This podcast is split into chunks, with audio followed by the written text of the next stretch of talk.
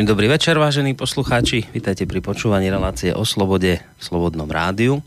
Patrí sa povedať v úvode tej dnešnej relácie, že tak hádam až dokonca neuveriteľné sa stáva dnes skutočnosťou. Ja pri pohľade na našu stránku, keď som sa pozrel do archívu, tak zistujem neuveriteľnú vec, že dlhých 5 mesiacov, takmer pol roka sme museli čakať na to, kedy opäť príde hlavný protagonista tejto relácie s témou, ktorú sme tu v minulosti už načali.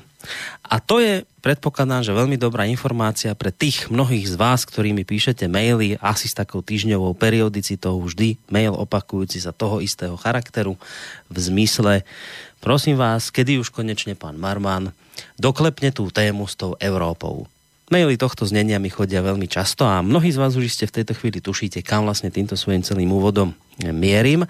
My sme totiž to práve v relácii o slobode v Slobodnom rádiu otvorili v rámci takého väčšieho cyklu tém jednu veľkú kapitolu, v rámci ktorej e, hlavnou témou vlastne úloha Európy a zmysel histórie. Čiže bádame tak ako v dávnej dobe a snažíme sa nejak postupne dostať až do novoveku a nájsť vo výsledku aj úlohu samotného Slovenska.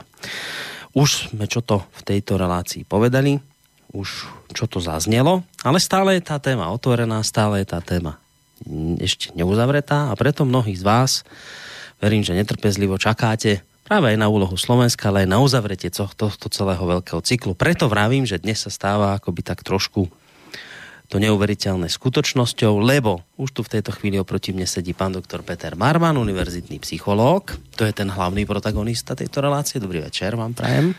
Dobrý večer, Boris, e, vám aj poslucháčom. Ďakujem veľmi pekne. Ani si netrúfam e, teraz predpokladať, že či dnes túto veľkú tému už doklepneme, lebo treba povedať, že taká moja obligátna otázka. Buďme realisti. Realisti, čo? Lebo vždy nám to tu tak vrcholí, vrcholí, vrcholí, ale ešte ten záver teda dnes nepríde, ale zase za o istý dielik posunieme stále bližšie a bližšie k tým našim novodobým dejinám, predpokladám, tak? E, čoraz viac a viac sa nás to dotýka. Tak dúfam, že dnešná relácia sa nás dotkne zase o trochu viac. Tak boli aj tí Rímania zaujímaví, ale samozrejme človek si povie, no tak starí Rímania, no tak to už je zabudnutá tak, história. Ono to na nás dýcha dodnes. Z minulých relácií sme hovorili o islame. No. To bolo také uh, dnes aktuálne. A dnes to čo bude? Dnes budeme hovoriť o Byzancii, ktorá veľmi úzko súvisí s našimi dejinami. Mm, a so Slovanmi ako takými skladačka do stavebnice sa dnes rozdastie o, bilan, o bilanciu, o Byzanciu, že môj, toto som nevypol, o Byzanciu. Takže vážení poslucháči, v prípade, že teda vás táto téma zaujíma a naozaj ste netrpezlivo čakali na ďalší diel relácie o slobode v Slobodnom rádiu, tak dnes teda uh, 7 septembra nás počúvate v premiére. Samozrejme, ak nejaké otázky budú, tak môžu zaznieť, predpokladám tak skôr v záveru relácie ale tie kontaktné údaje si môžeme povedať už teraz v úvode. Mail studiozavináč slobodnyvysielac.sk telefónne číslo 048 381 0101 alebo na otázky ma môžete písať aj cez našu internetovú stránku kliknutím na zelené tla, tlačítko otázka do štúdia. Nerušené počúvanie vám spolu s pánom Marmanom prajem aj ja, teda Boris Koroni. E, keď ste sa dotkli tej téme moslimov, islamu, že teda aj toto sme tu riešili, tak nedá mi úplne, že mimo tejto témy, ale spýtam sa, lebo je to na výsosť aktuálne. Iste ste včera zachytili, ako rozhodol Európsky súd v súvislosti rozhodol, s našou a maďarskou žalobou na kvóty. Rozhodol tak, ako to bolo očakávané. To vás neprekvapilo, predpokladám. To, to, to ste aj naznačovali. Inak. našu žalobu. A to ste aj naznačovali v minulej relácii, že teda to zamietnuté bude. No, e, je tu teraz taká obava, lebo, lebo po tom zamietnutí som počul takže také veci, že Nemka Skakelerová, taká zelená ona je. A, že, a teraz už žiadne výhovorky. A potom, že Šulc. No a teraz, po tomto rozhodnutí, musíme pritlačiť na Maďarsko a Slovensko, aby začali príjmať migrantov. A zase Talian Pitela, že e, ten sa zdraví niečo v zmysle, že a musíme teraz konečne už prehodnotiť našu azylovú politiku a presadiť trvalý, trvalé kvóty teraz sa to tak nejako spúšťa celé, to tak začína, že a, a po rozhodnutí súdu dosť, už sa sami hrať nejdeme a teraz ideme, že už ideme tvrdo na to.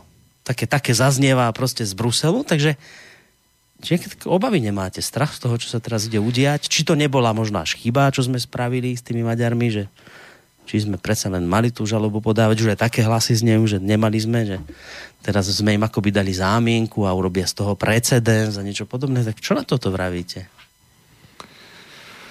No, e, tak posluchači, ktorí e, hm, sledujú tieto relácie dlhšie, vedia, že pred tými dvoma rokmi a v podstate aj migračnej kríze sme sa tomu venovali. Ja som teda hovoril, že e, keď teda zhrniem tie názory, že teda tie kvóty prijaté budú, budú nám nanútené, aj keby čo bolo v podstate som hovoril teda, že, že tá imigračná politika bola chcená.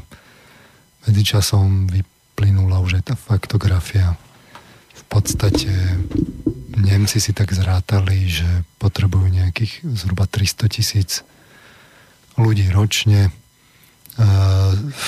Tak to si už na 3 roky dopredu predplatili. No, milión prišiel, to majú tak na 3 roky. No, a, čiže oni v podstate potrebujú nejakých 300 tisíc ročne, aby vyrovnali demografiu. Nemajú pracovné miesta v takých nižších pozíciách, teda majú pracovné miesta, ale nemajú ich pokryté. Ehm, takže oni, to vyzerá, že si to normálne zrátali. Ehm, zmluvy odignorovali, dublinský ehm, dohovor, dohovor. a podobne. Angela Merkelová teraz povedala, že teda, ale to bola len humanitárna výnimka, mm-hmm. že to sa už nebude opakovať. No, mne sa to zdá tak ako vypočítavé, lebo medzičasom oni oznámili teda, rozšírili tú, tú kvótu, ako si oni môžu teraz scelovať rodiny. To keď vyrátate, tak e, v podstate sa to týka nejakých.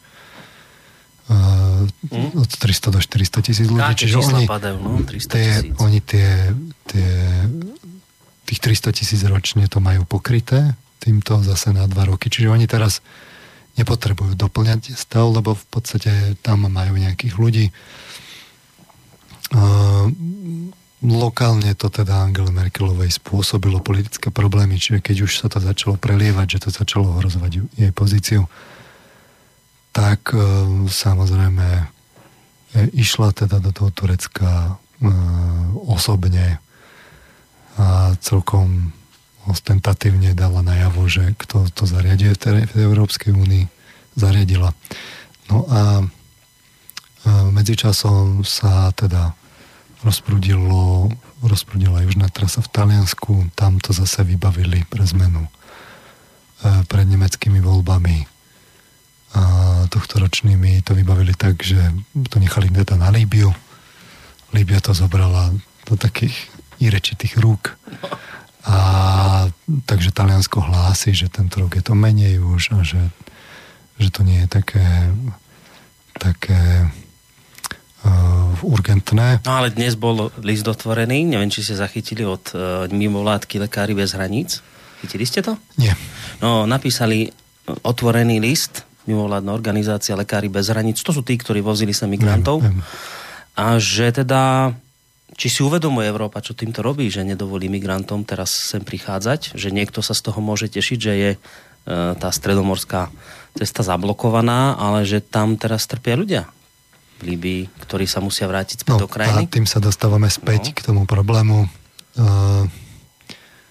V tom širšom kontexte som hovoril, že v podstate tu prebieha sociálno-inžinierská zmena, plánovaná.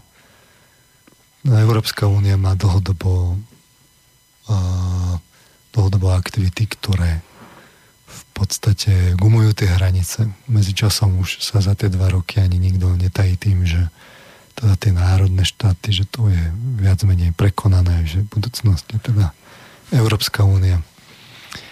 Čo sa týka kvót, tak uh, no zaujímavom som, som si prečítal teda komentár, komentár Dága Daniša, kde hovorí teda, že Fica má pravdu, teda, že tie kvóty sú nezmysel. V podstate to stanovisko je také, že sú akoby ne, nevinutiteľné aj mm. tak, že aj keby sme ich sem zrovna doviedli, tak oni aj tak odídu do toho Nemecka. To je taká, taká akoby chytracká finta. Mm. Ktorú, počúvam, ktorú sme počúvali, keď to bolo také, že ešte Orbán bol za zlého, že staval plot, tak taký miernejší diplomatický variant bola výhovorka, teda, že aj tak u nás ne, ku nám nechcú ísť, ale utekajú a tak ďalej. No ale keby sa vytvorili tie podmienky, tak už nikam nepôjdu, no. E, to znamená, to je vlastne jednoduché, že teda budú dostávať dávky, ale musia si ich vyzdvihnúť teda v mieste tom pridelenom. A keď uh, teda ich niekto nachytá, že sú niekde inde bez hlásenia pobytu a neviem čo, tak v podstate to znamená vyhostenie. Viete čo, len trošku vám do toho skočím, lebo teraz mali tlačovku Kaliňák s Ficom, po rozhodnutí Európskeho súdu a Kaliňák hovorí, že nie, nie, nie, že nejde o peniaze, že oni neutekajú stade to kvôli tomu, že by mali málo peniazy. Oni utekajú preto, lebo v tých krajinách ako Nemecko, Francúzsko, Benelux a tak ďalej, tam už majú vytvorenú širokú infraštruktúru moslimskú, že teda prídu do svojho. Čiže inými slovami hovorí, že aj keby ste im vytvorili podmienky, že nemôžu stade to odísť, lebo keď odídu, tak nedostanú teda nejaké sociálne dávky, tak aj, aj tak vám odídu, lebo tu nemajú vytvorenú infraštruktúru moslimskú. Že tu je teda tých muslimov málo, oni tam idú za svojimi rodinami do Nemecka, do Francúzska, do no, Belgická a tak ďalej. Na druhej strane uh, to je síce pekné, ale keď sa pozrieme na štruktúru tých migrantov, tak tou južnou trasou prichádza Afrika, Takže to je len akoby čiastočné, zase také, také, taká chytracká výhovorka. Um, čiže v podstate a, a tí Afričania ani nie sú tí, čo majú peniaze. Viete, že tí, kto ma, ktorí mali peniaze, bola tá prvá vlna tých, tých mladých mužov, ktorá prichádzala teda zo Syrie, z Pakistanu, a v podstate z Blízkeho východu ale teraz sa tá štruktúra mení. Medzičasom to už ani nikoho nezaujíma, že teda to nie, ne, neutekajú z vojnou zmietaných ako, uh, krajín. Mm. To už v podstate nikoho nezaujíma to. Už sa nikto ani na tým nerozplýva. Mm. Čiže naozaj je to tak, že, že tá štruktúra je významne iná, už vôbec ani so Syriou nesúvisí. Čiže to je otázka zariaditeľného Hej. Že to len technická záležitosť. A teraz uh, zvlášť, keď teda prichádza do úvahy jadro, tak uh, to zariaditeľné je zariaditeľné technickými opatreniami a vzniká nebezpečná teda situácia, kde uh, je jasné, že v podstate treba otvoriť tu tie, tie dvere, tak aby sa tam strčila noha, aby sa im začali chodiť a potom sa to už zariadi ľahko, že sa začnú chodiť vo väčších počtoch. Ehm, v podstate to smeruje k otázke multikulturalizmu. Ja som tým chcel aj začať. Hneď, iba ešte jednu medzi tým dám, medzi kulturalizmu nezabudnite. Tak čo, ideme do ulic? Prvýkrát sa to pýtam takto otvorene. Tu v tejto relácii. Čo ideme robiť? Uh, no ešte, ešte do ulic to chvíľu vydrží. Hej? Ale sú oveľa inteligentnejšie metódy než uh, ulica. Uh, v, prvom rade treba dobre demaskovať uh, demaskovať uh, tie unijné zámery a pravú, pravú tvár únie. Uh, čiže tá v podstate teraz tá, ten, ten boj prebieha informačne. To znamená, že mm že tá, tá situácia sa postupne tak ako pri, pritvrdzuje, že najskôr tu uh, vlastne uh, akože pobehovali teda uh, uh, vlastne pomilení, pomilení ľudia, ktorí šírili hoaxy. Potom už to začalo byť šírenie nenávisti. Potom už to začalo byť také, že to sú vlastne ruskí trolovia. Hm? Potom už je to také, že to už kto vlastne šíri tieto veci, tak ten už o, o, ohrozuje zameranie. Hybridné hrozby. Spochybňuje vlastne ukotvenie Slovenskej mhm. republike v euroatlantických štruktúrách. A v podstate dnes už sa to dáva do obranných stratégií a bezpečnostných stratégií. Takže ono sa to tak pritvrdzuje a v podstate treba akoby demaskovať celú túto mašinériu. Stačí to? Uh, to je otázka, to je otázka masy, jednoducho. To je ako, ako za, komunizm, za komunistov, že komunistom v princípe tiež až tak veľmi nepomohlo, keď už je to väčšina národa, tak už už, už sú tak presmiech. A, mm. a mám taký pocit, že, že to už je väčšina národa, ktorá sa z toho proste smeje. S každou ďalšou hlúposťou, s ktorou tá únia príde, sa to len demaskuje viac a viac. To také tie svetlejšie zajtrajšky, ako, ako sme tu všetci demokratickí a v tom Bruseli sa Rovnoprávne. Rovnoprávne, všetci konsenzuálne dohodneme v záujme najlepších tých. Tomu dnes snáď už ani nikto neverí. Hm? Už je to len otázka tej drzosti, ktorú tí západňari na nás použijú. Každé ďalšie takéto kvóty a migračné krízy a, a tak ďalej, to, to len v podstate zvýši počet ľudí, ktorým to začne byť jasné je to teraz ešte stále v tej rovine ehm, tých myšlienok, boja myšlienok. Uh-huh.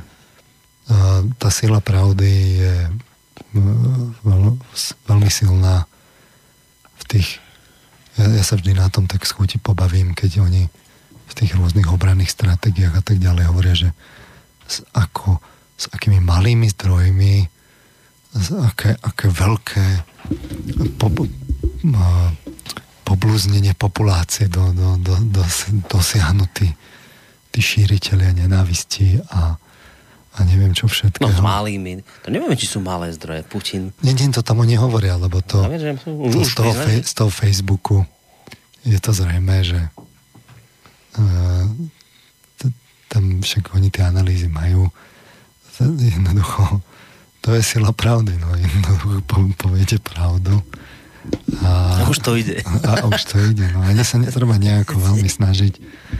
Ale je to presne to isté, ako fakt v tých záverečných štádiach komunizmu už tým stranickým štruktúram nič nepomohlo jednoducho. Tie myšlienky sa šírili, lebo už to bolo úplne zrejme, ako sa to rozkladá.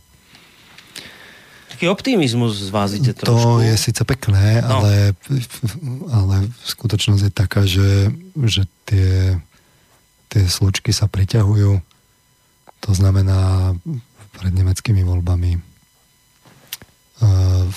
sa teraz zrušili 10 tisíce facebookových účtov a tak ďalej. Také, čo šírili. Ne, nemusíme to akci, no. rozoberať. Veď ale, hej, lebo Byzanciu Ale v podstate máme, tie, tie kvóty treba len použiť tú fantáziu, čo všetko oni môžu. To, je, to, že to chcú, to je jasné. To je vidno z tých, tých vyjadrení tých politikov.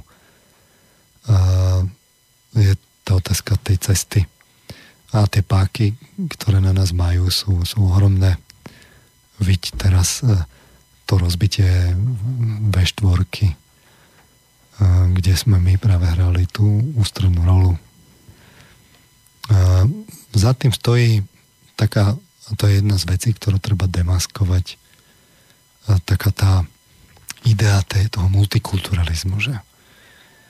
Že veď tu ako, veď to, to je práve, že tá sloboda, že tu v tej Európskej únii tu budeme všade, to znamená, že nielen, že tu budú rôzne národy, ale že v každom štáte vlastne budú rôzne kultúry, v podstate v každom meste budú rôzne kultúry, ktoré budú tak spolu koexistovať, sa rešpektovať, a budú takí pomiešaní a v tom je vlastne tá, tá úžasnosť toho multikulturalizmu, že máte veľa kultúr na výber mm-hmm. nie? a nech si proste každý slobodne vyberie a nech sa navzájom obohacujú a, a že že, že, že toto, je tá, toto je tá idea. Tak, tak to... Prepačte, to slovo obohatenie to už nabralo tak opeoratívny vý, vý, výraz, že to... No, to, je... to je taký, viete, že to je taký poznávací znak, keď, keď ten režim tak ne, nevie, kam skonopí, no tak, že, že tie slovička už začnú byť také vtipné. tak um, to už ani nemôžem povedať, že sa tu budeme navzájom obohacovať, lebo to je, to je také vtipné, ale teraz seriózne sa nad tým zamyslíme.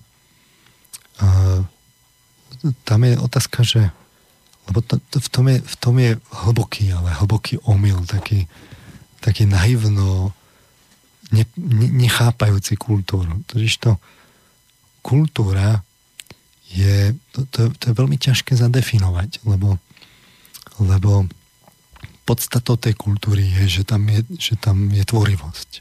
Že vzniká niečo nové. Mm. Skrátka je tam ten duch, ktorý tam akoby, je tam duch tej kultúry a, a, a, a to je ten problém, že ako môžete zadefinovať, keď tam má byť niečo nové? No tak no, no, no pointa je tá, že ten poznávací znak je práve to, že tam je tvorivosť, že tam to nové vzniká. A toto je dôležité si uvedomiť, uh, lebo, lebo keď tu my máme veľa tých kultúr tak ako pomiešaných, mm. povedzme si to rovno bez hladu a skladu, tak e, v skutočnosti to sú len také otlačky kultúr, ale nie kultúry. Multikulturalizmus je vlastne to je oxymoron, ako keď to dáte na jednu hrbu, lebo ani len v psychológii to neplatí. To je ako keby ste bol len stále sociálny, sociálny, sociálny, ale človek, keď chce byť tvorivý a niečo zo seba vydať, tak on potrebuje mať aj introvertné chvíle uh-huh. a potrebuje byť, mať chvíle niekedy, keď, keď, keď má chvíle sám pre seba, aby sa tak nejako skonsolidoval ten vnútorný impuls e, nejako pretavil a potom môže prichádzať a obohacovať tých druhých. E, čiže to je psychohygienická e, vec v psychológii, že potrebujete také chvíle, kedy ste sám. Nemôžete byť stále len v jednom výrvare sociálnom. Neplatí to ani v biológii. V biológii napríklad uh, sa riešila ako riešila presne táto otázka, že, že ako vznikajú tie druhy. Lebo to je niečo ako keď vznikne nový druh, že nová kultúra, to je tá analogia. A máte normálne problém, že aby sa teda, že tam nastanú, ak teda predpokladáme, že tie druhy nastanú vlastne tými mutáciami, že génov, že teda ako zabezpečíte, aby keď sa uh, ten keď sa ten, uh, ten živočík, u ktorého nastala tá mutácia, že, že keď sa to totiž to rozplynie vo veľkej populácii, tak sa ten gen neudrží a stratí. Uh-huh. Respektíve ne, ne, neprejaví. To je regulárny problém. No tak sa v podstate vymyslela idea genetického driftu kde e, v malej populácii sa ten gén akoby zafixuje a kde naozaj v malej populácii skrátka je tam čím menej jedincov, tým, tým lepšie, kde oni sa tak krížia medzi sebou, kým sa to zafixuje a potom od istého momentu už po, po, po N generáciách môže sa vlastne tá malá populácia rozísť akoby do väčšej populácie, už ten gén je zafixovaný. Mm-hmm. A neplatí to ani ekonomicky konec koncov, lebo keď by o to išlo, tak uh, my tu teda máme ten liberalizmus a, uh, a teraz to vyzerá akoby, že však môžeme tu mať rôzne firmy a tak ďalej, že to, je, to, tá konkurencia je to práve to super, nie? To je tá ekonomická analogia uh, multikulturalizmu, že tu máte rôzne firmy, ktoré si navzájom konkurujú a tým sa obohacujú. No ale keď to jedna začne po, po, požierať, že sa príliš akoby rozmnožuje, tak vlastne vo výsledku, alebo niektorá nemá priestor, tak ju vlastne zožerú.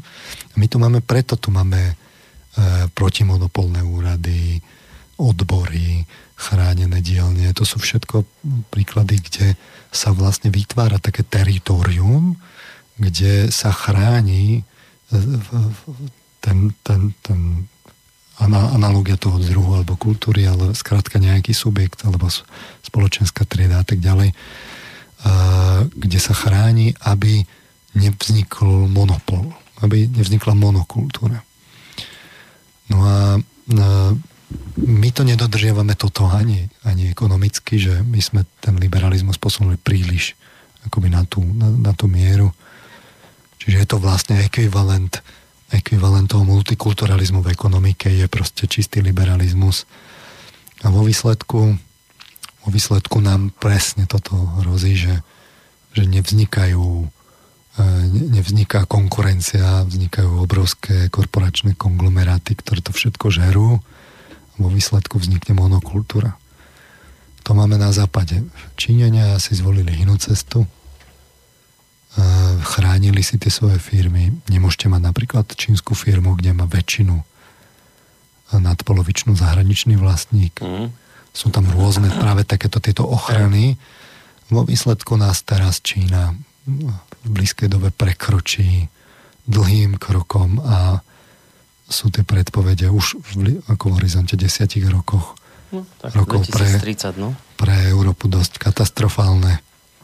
Uh, o tom sú rôzne teda tie ekonomické predpovede.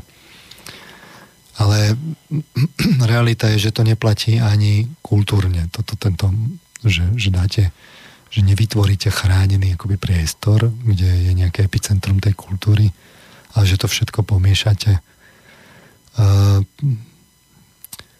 uh, veď si to zoberte, že veď, veď konec koncov, veď ako na to idú práve tí islamisti, nie? že ako si oni udržia tú kultúrnu identitu, aby sa ne, nerozplynuli v tej populácii. Toto je presne to. No, vytvoria si tie izolované teritoria, mm. neintegrované komunity a tam práve e, si pestujú tú svoju kultúru, tú, tú ktorá, e, keď sa tam dá nejaká, nejaký taký impuls taký extremistický, tak to potom robí práve problémy, že oni tú, tú, tú väčšinovú populáciu tam sú neobyčajne živí a potom e, vlastne je s tým problém. Mm. No, realita je taká, že reálne, buď máte živú kultúru, a tá si hľada nejaký izolovaný priestor pre svoj rozvoj, nejaké epicentrum, kde nebude rušená, e, nejaké ja, ktoré bude základom mm. Tej seba identity, kde, je tá čist, čistý extrakt tej kultúry a z toho epicentra potom bude vychádzať do interakcie s inými kultúrami. Alebo máte otlačok kultúry, to si treba ujasniť, že to sú dve rôzne veci. Živá kultúra a nejaký taký otlačok v čase kultúry. Ten otlačok sa nerozvíja, on len prežíva v čase a ten je potom vša- vydaný v šanc živým kultúram, lebo nevie reagovať na zmeny. Uh-huh. A toto je, toto, to je práve, toto je práve multikulturalizmus, že on nehovorí o tých živých kultúrach, ktoré sú dané dohromady, lebo to sa nedá, lebo tie kultúry, čím sú živšie, tým sa viac práve, že budú trhať, lebo práve preto, že sú živé.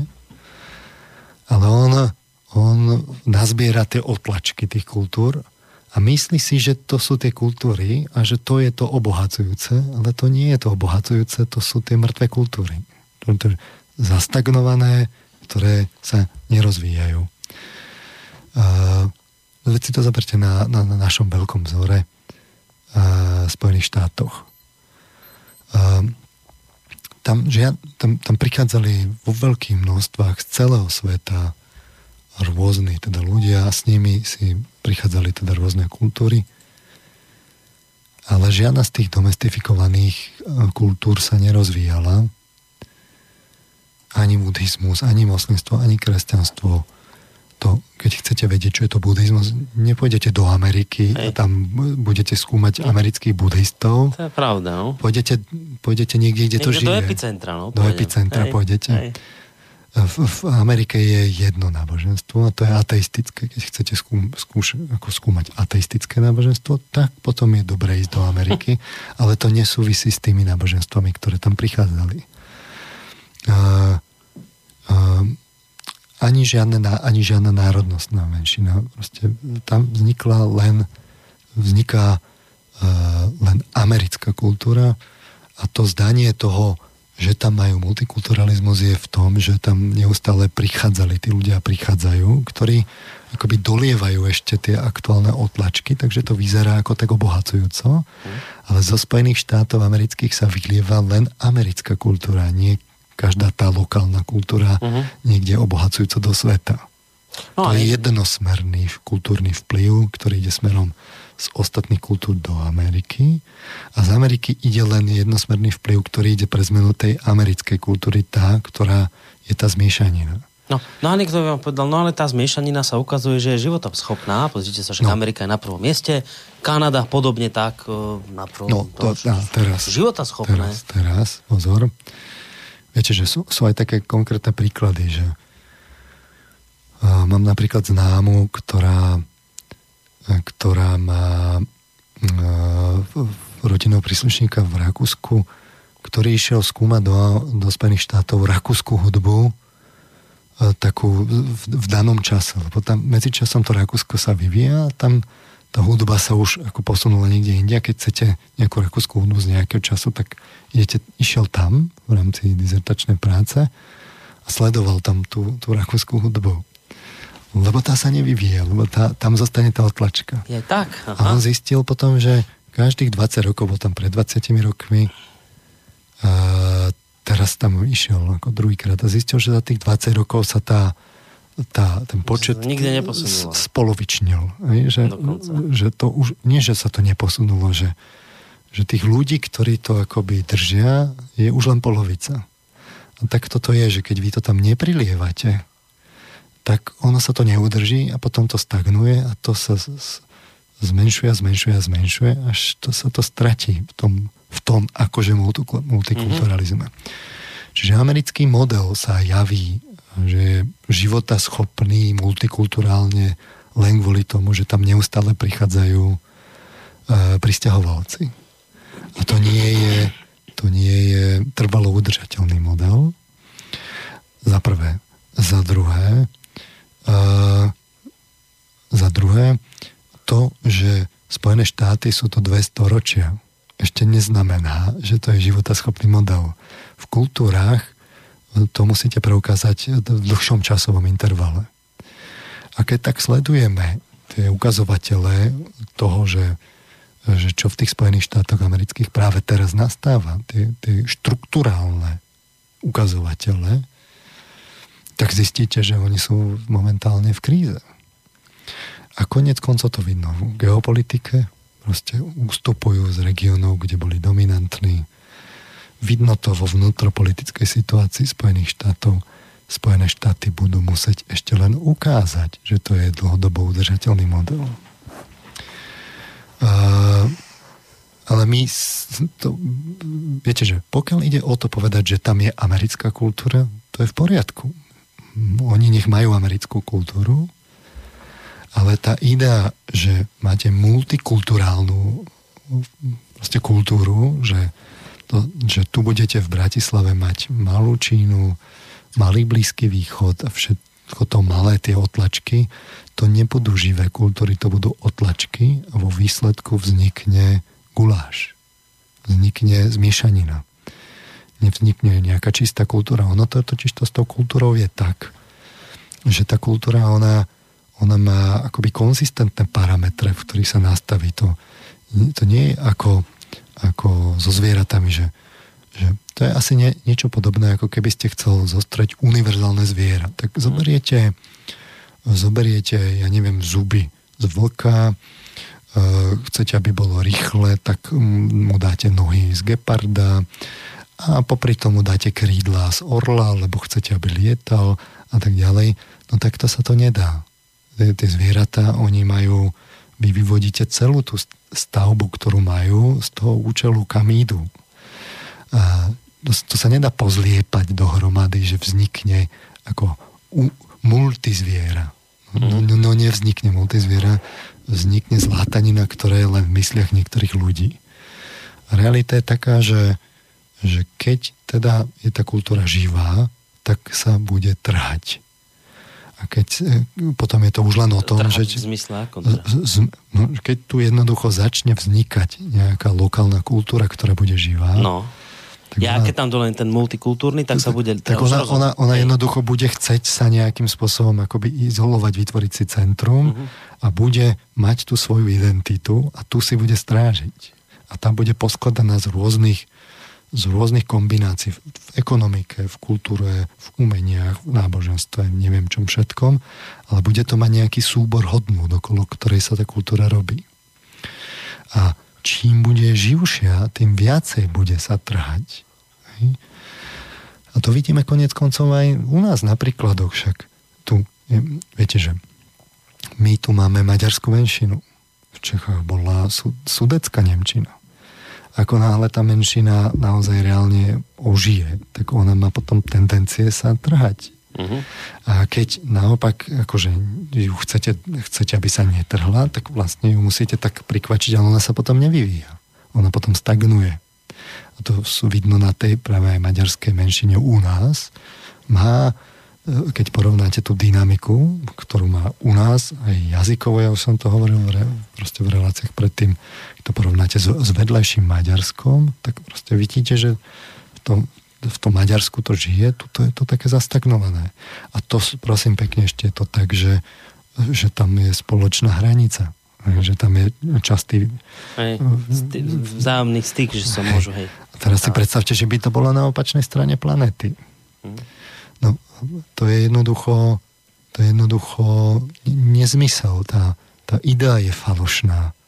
To vyzerá, to vyzerá ako že to je lákavé, ale je to asi tak lákavé, ako je reklama lákavá. Že to je, no, keď použijem ten príklad s reklamou, že reklama je navoňaná z dochlina, tak s multi, multikulturalizmom v, takom, v také, také tej extrémnej podobe, v akej je teraz marketovaný a predávaný, proste je to zrovna tak a tie štruktúrálne problémy, ktoré sa tu kopia, proste je, je tu vidno. To je model, ktorý si razia korporácie a oligarchovia za nimi, aby si ten, jedno, aby si ten európsky trh upratali, ale z, z toho kultúrneho hľadiska to nejako ne, nereflektuje realitu kultúrnu. Mm.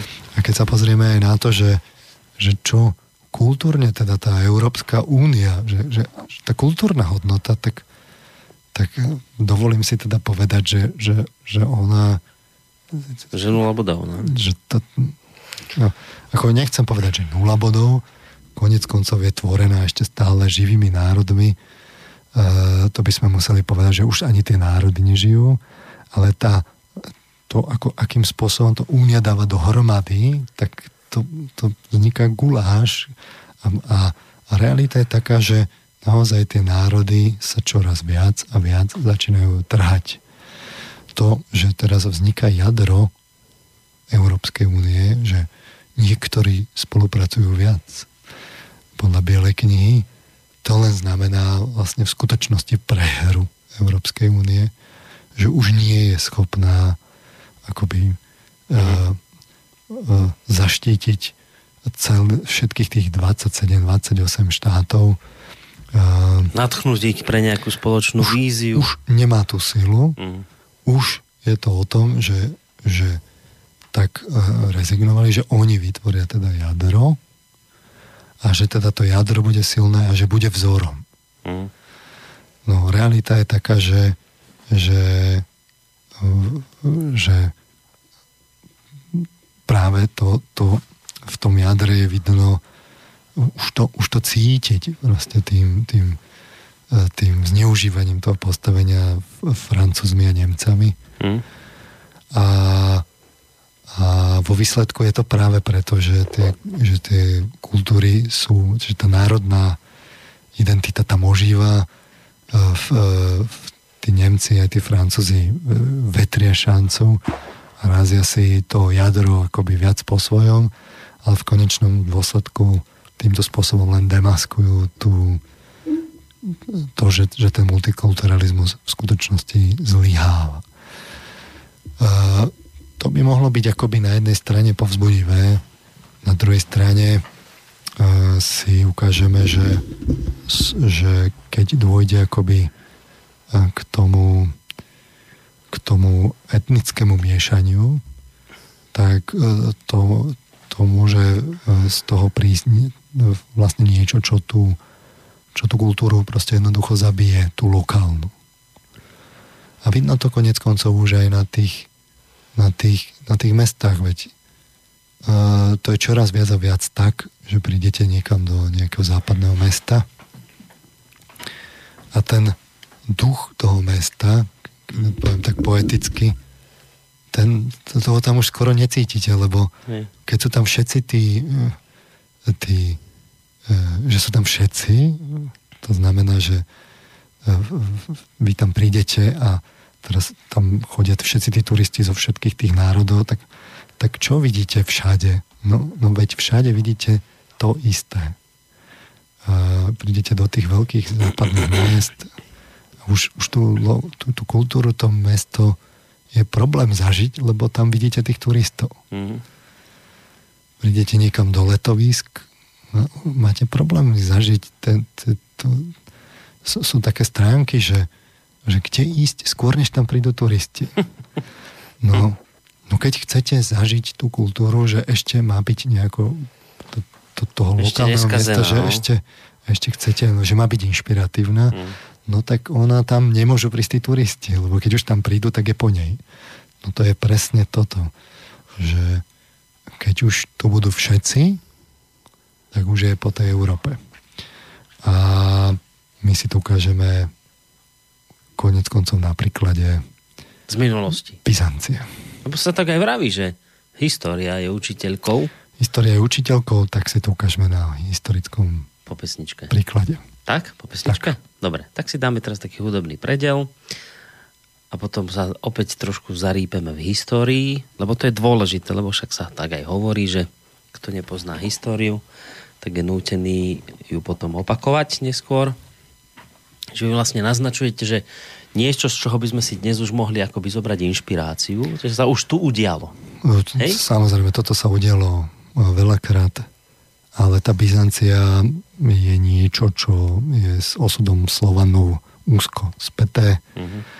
a môže nám byť veľkým poučením. Budeme počúvať a zistíme v čom. Ale teraz najskôr spomínaná pestička.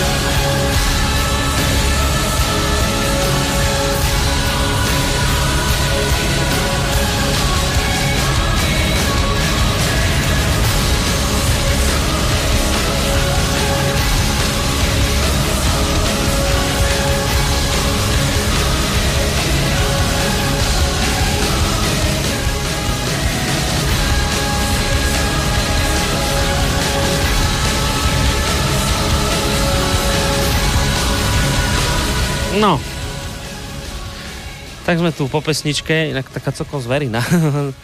Opäť. Uh, vyzerá to tak, že už teraz tak takú skoro hodinu, čo sme sa rozprávali, tak ideme k téme dnešnej. Nebudeme, Byzancia. Nebudeme opakovať, ale... to už ani by, lebo už to by sme hodinu z, Hej, iba ale... opakovaním vyplnili. Uh, považoval som to za dôležité pripomenúť, ak budeme hovoriť o Byzancii, tak uh, môžeme hovoriť o takej tej akože multikultúrnej ríši, ale v takom v pôvodnom duchu, že tam e, e, aj, aj s Rímom to bolo tak, že no veď si to konec koncov ukážeme. Mm. Čiže e, my sme si hovorili takú tú líniu od to... No už opakuje od, od tej, z minulosti témy. Od, od, tej, od toho gréctva no. cez Rím Uh-huh. Uh, sme si to hovorili teda v, smerom na ten západ najskôr, ako sa ten Rím rozpadol a išiel smerom k Frankom a ďalej. A tam sme sa dostali tak už vlastne skoro až k neskorému stredoveku.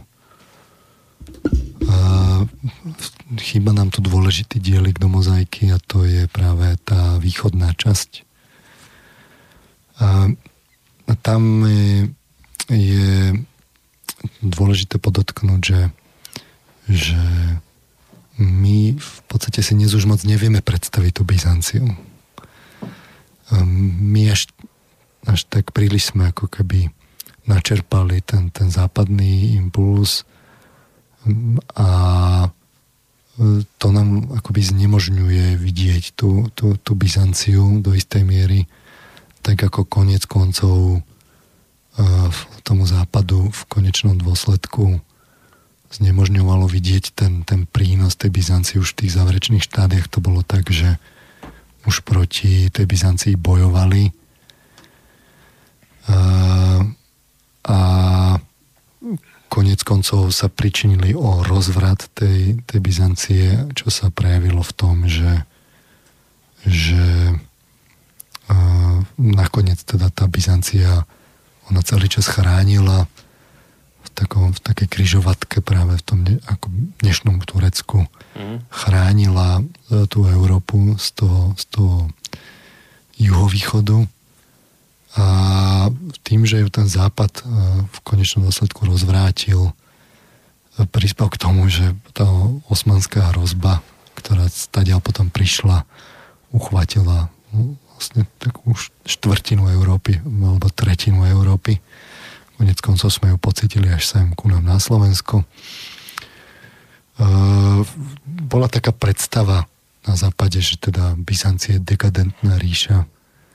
Bolo tam cítiť tie orientálne vplyvy. Malo to také svoje kultúrne špecifika. E, ale z toho pohľadu je to predsa len také trochu skreslené. Ja len trošku malé doplnenie, že Byzancia to bola vlastne pozostatok istá časť rímskej ríše. No, e, ja sa k tomu hneď dostanem, no, čiže dobré, to vysvetlím. To som, tak, to som tak odpiky. Pri... No. Chcel som ale najskôr to, to kultúrne pozadie, že uh, ona vznikla v tom greckom priestore. Čiže bola to tá východo rímska ríša, mm. kde predtým bol veľký teda ten vplyv gre, grécky, mm-hmm. čiže tam tá antika to bol neobyčajne mohutný a veľký kultúrny impuls. Mohli by sme povedať, že gigantický. Mm. Čím vzniklo veľmi silné kultúrne podobie. My v podstate z tej kultúry dodnes e, čerpáme, cítime tie základy, že sú tam v, tom, v tej antike v Európe. Gréci z toho žijú do, do dnes nejakým spôsobom, ani tí osmani nakoniec nezlomili, to Grécko dnes existuje. Gréci rozprávajú po grecky. A, na tom tiež vidíte, že ten, keď je ten impuls veľký, akoby vpečatí sa na to, na to miesto do tých ľudí, mm tak je veľmi ťažké ho odtiaľ dať preč. Mm-hmm. On má proste rezistenciu. Čím je tá kultúra väčšia, tým je tá rezistencia väčšia. Uh, to, to, to keby ste chceli, tak vlastne tak vám tí Greci povedia, ale to, to Grécko je tu. to stane to nevykoreníte. Nie, že by sa to nedalo, lebo príklad je hneď vedľa bola Malá Ázia a to bol, to bol taký, také tá Malá Ázia to bol také taký, taký motor vlastne také ako keď poviete dnes, že Nemecko je ťahuňom proste vlastne európskej ekonomiky, tak konec koncov aj tá ekonomika tam bola za tým v tej Byzancii. Takže v tej Malej Ázii bola jedna z kľúčových častí tej Byzancie. Ona v podstate mala také kľúčové regióny. Tú, tú greckú časť, Južný Balkán, čiže tú macedónskú časť Bospor a Malú Áziu, čiže to tradičné, tradičné akoby sféry vplyvu práve toho grectva. Mm. No a jednoducho v istom momente ono sa tam tlačili aj Arabi, kade kto sa tam tlačil, nakoniec celočudskí Turci. Až tu uh, jednoducho tú Malú Áziu získali a dnes je z toho Turecko mm-hmm. a už to nebude Grecko alebo proste nejaká taká tá grecká Aj. časť. A takže to je, to je, tam vidno, že tam potom začali prúdiť, ten, ten, ten národ tam začal prúdiť, asimilovať tých, čo tam boli a jednoducho dnes sú tam Turci. A, a konec koncov tí Turci do tej Európy dnes prúdia. Erdogan ten rovno hovorí, že teda E, e, že Turci na to majú ísť inteligentne cez, cez deti, cez, cez deti populáciu, a tak no. ďalej. Vznikajú miliónové enklávy v Európe, turecké. Hm. Pre našim sa nie je ťažké si pozrieť práve tie turecké enklávy napríklad vo Viedni. A tam naozaj to vzniká tak, že, že tá integrácia je veľmi obťažná, že tam vzniká práve tie izolované komunity. Vo výsledku oni sa cítia Turkami na cudzom území. Vo výsledku potom príde k tomu, že Erdogan uh, skonštatuje, že teda tie tradičné strany v Nemecku sú vlastne nepriateľské Turecku a že treba voliť niekoho iného som veľmi zvedavý, ako chce Angela Merkelová proti tomuto konkrétne akože bojovať. Hm. Lebo preukazateľne totiž to v tých, v tých tureckých komunitách má Erdogan uh, to nie je, že väčšinová podpora, to je, to je, to je cez 70-80% ako kde. Takže ten vplyv je enormný. A ja si myslím, že to teda rozhodne nepoteší, keď si zoberte, že máte, máte štát, ktorý je tisíce kilometrov ďaleko a on v podstate ovplyvňuje nemecké voľby. Hm. No, vráťme sa teda akoby k, tej, k, tomu, k, tomu, k tomu príkladu z tých dejín, čiže tam bola vpečatená veľmi, veľmi, veľmi silný kultúrny impuls, a následne tam vznikla tá Alexandrova ríša, kde tí Macedónci vlastne prišli v, trochu to akoby zobrali z iného konca. Tí Gréci mali mestské štáty, v podstate také federatívne usporiadanie. Je to veľmi poučné z toho hľadiska, že je taký obľúbený príklad, ako, ako medzi Rímom a Gréckom, že to je niečo podobné ako je Európa a, a Amerika. Mm.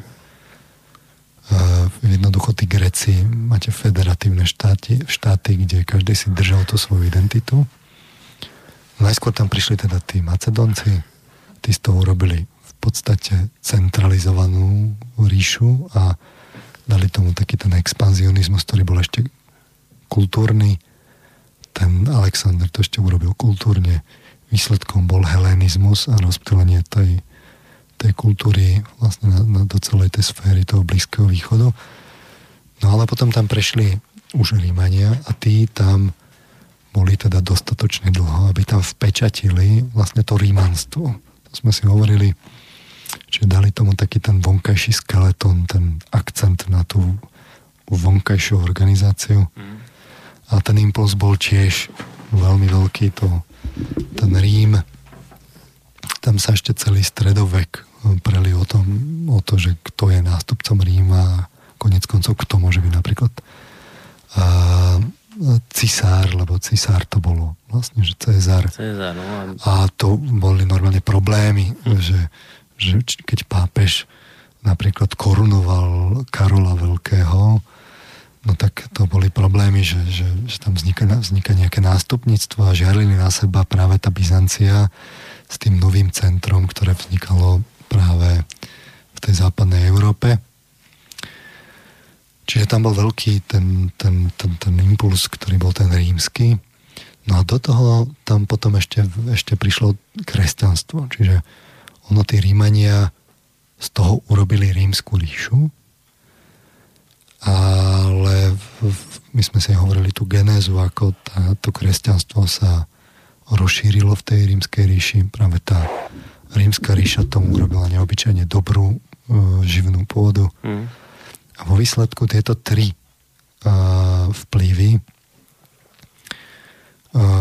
to rímske tá rímska organizácia štátnictvo e, grécka kultúra helenská kultúra a kresťanské náboženstvo to, boli, to bola taká zlatá trojka by som to mm-hmm. tak mhm. povedal, toho, toho staroveku, ktorá sa tam na tom mieste vpečatila a e, no vo výsledku tam vznikla potom ríša, ktorá trvala tisíc rokov. E, a to podotýkam, že v tých podmienkach, ktoré tam v jej polohe panovali, čiže e, tam ste na takej kryžovatke, kde e, vám chodí teda e, z juhovýchodu kade kto. Vidno to na tom dnešnom Turecku. Mm. Geopolitická poloha Turecka. No tak juhovýchod. Máte tam stredozemné more, celé to, to východné stredozemné more, to, si, to tam potrebujete strážiť. Máte tam potom to Grécko, čo je juho-západ Máte tam za Kaukasko, odkiaľ vám môže prísť kde kto. V princípe Turko, Turcom napríklad teraz Rusy. Mm. Uh, ale tam chodili vlastne tie, tie, tie východné výpady vlastne Turci z tých mongolských oblastí. No a potom máte pre zmenu severo a západ, kde je ten juž, južný Balkán, a ešte popri tom musíte akoby tak cez more striehnúť dole na, na Egypt a hore pre zmenu na, na Krym. Že kto tam vlastne je v tom Čiernom mori. Čo v podstate teraz Turci tak skonštatovali, že, že Čierne more sa tak ako stalo ruskou mlákou. No a, a skutočne sa to aj v tých dejinách dialo. Čiže taká krížovatka. Tak ako v tej západnej časti, keď skolabovala, tak sa postupne to epicentrum, by sme mohli povedať, to, ten región no, bol niekde vo, vo Francúzsku, lebo máte Francúzsko na juhozápade je Španielsko, Veľká ríša, tam celý čas boli e, Saracéni, teda nie Saracéni, ale Mauri, nie? Mauri a, a arabská kultúra a tak hm. ďalej.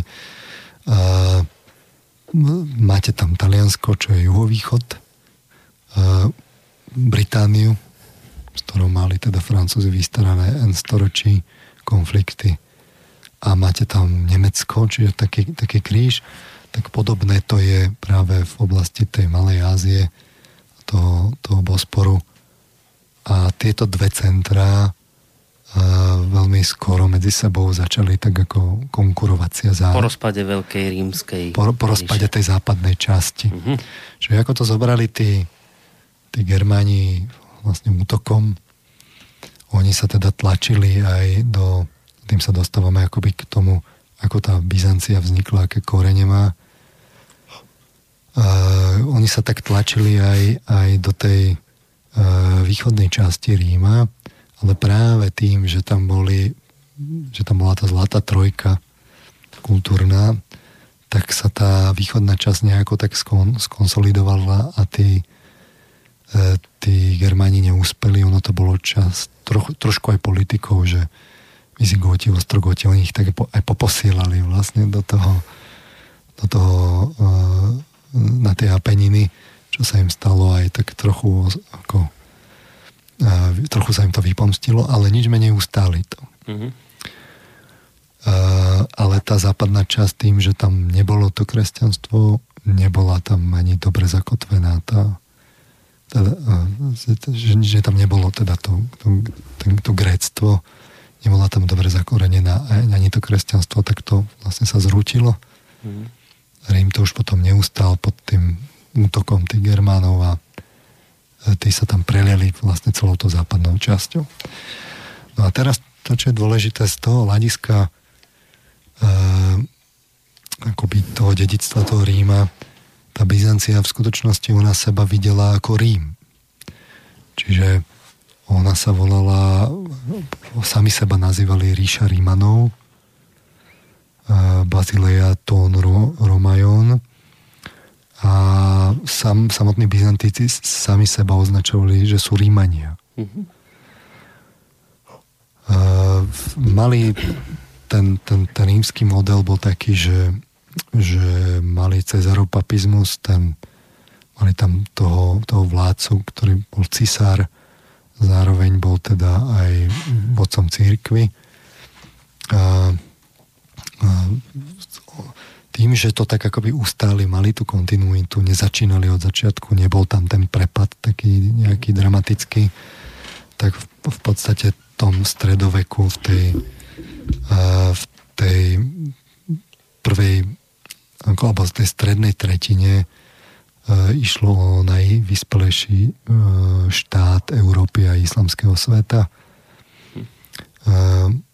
Oni, ten rímsky model toho vládnutia sa prejavoval v takej tej štátnej správe, v takej až byrokratickej, rozsiahalej a prísne organizovanej, ktorá siahala do Konštantinopolu, udržiavala si monopol na dôležité hospodárske odbory, držala v rukách pevne ekonomiku. Vo výsledku to nebolo tak, ako to bolo na tom západe. E, tam v skutočnosti nebol feudálny štát v Byzancii a e, tým pádom tá ríša mohla fungovať na tom rímskom modeli, tom mhm. centralizovanom. Mm-hmm. Dobre, sa, dobre sa držalo. Hej na rozdiel od tých, od tých e, západných e, vlastne krajín, kde to bol ten, kde bol feudálny model a tam sa ľahko akoby trhali tí, tí mm. Miestní zemepáni a robili všelijaké kliky a tak ďalej.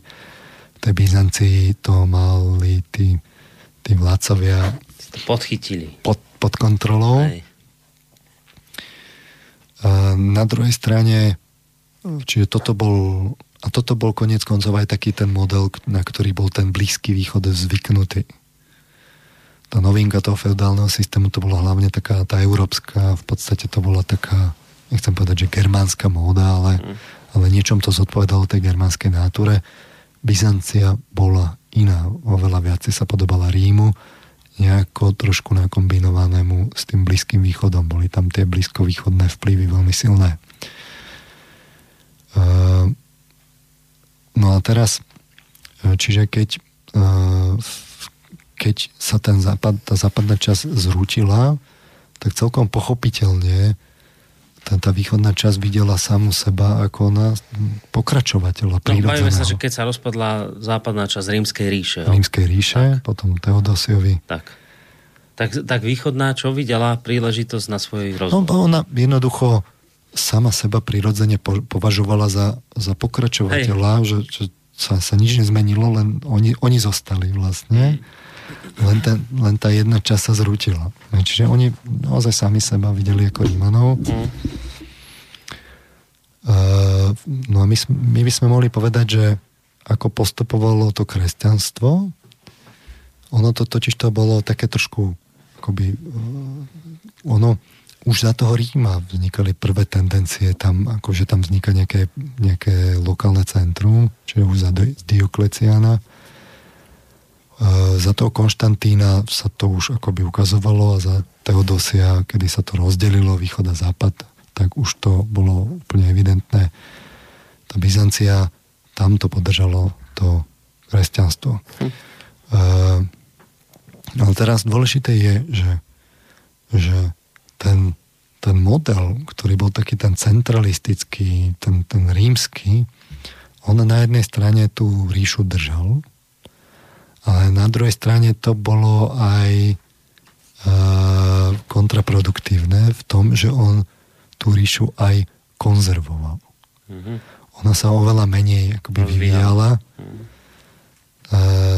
Čiže vidno to na, na veľa veciach, že tá Byzancia v podstate ako keby e, zakonzervovala ten stav nejako, nie že by sa nevyvíjala vôbec, ale v podstate sa vyvíjala tak málo. Bola tu taká ríša, ktorá tam stála. A taká zarazená, no? Zarazená, pevne držala. Mm. Po všetkých tých vplyvoch však si za chvíľku povieme. A, e,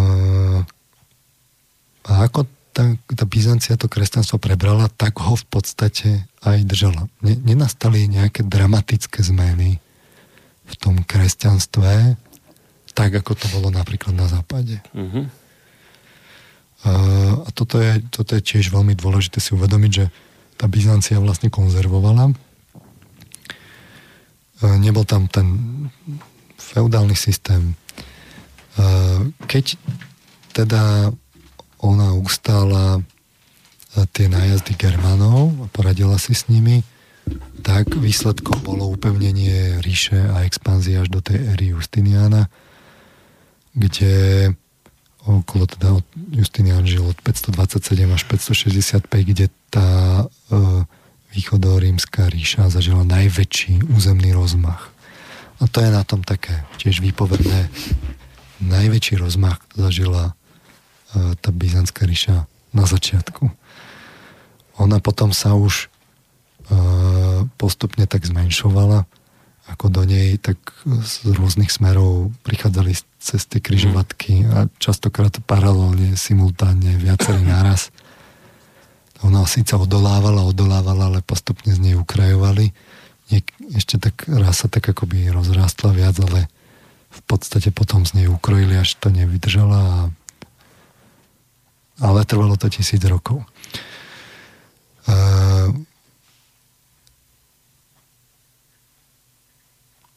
Ten cezaropapizmus, alias to, že tam bol ten vplyv toho cisára a taký ten centralistický model, on sa prejavil aj v tom, že akým spôsobom sa spra- spravovalo to kresťanstvo.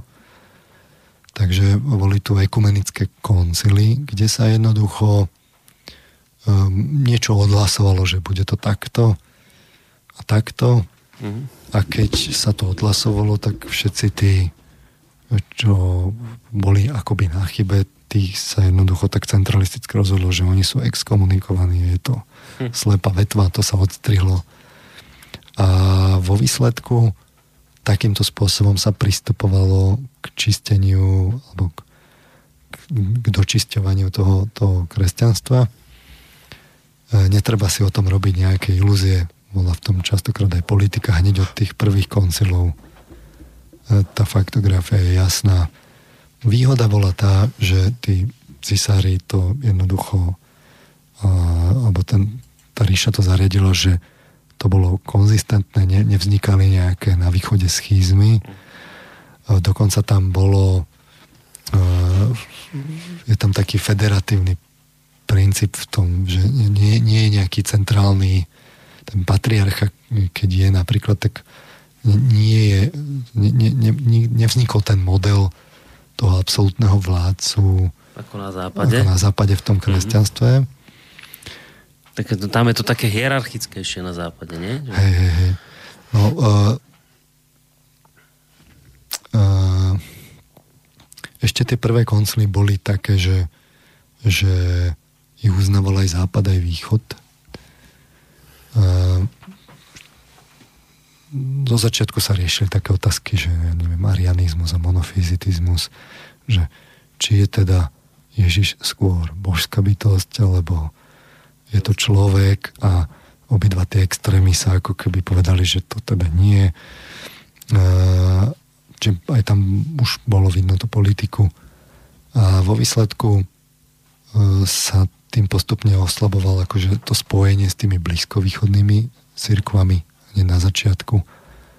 A potom sa to aj vypomstilo, že tá ríša sa síce vnútorne skonsolidovala, teda to, to kresťanstvo, ale keď prišli Araby, tak tie cirkvy už, tie, ktoré boli akoby také vyhostené, hmm.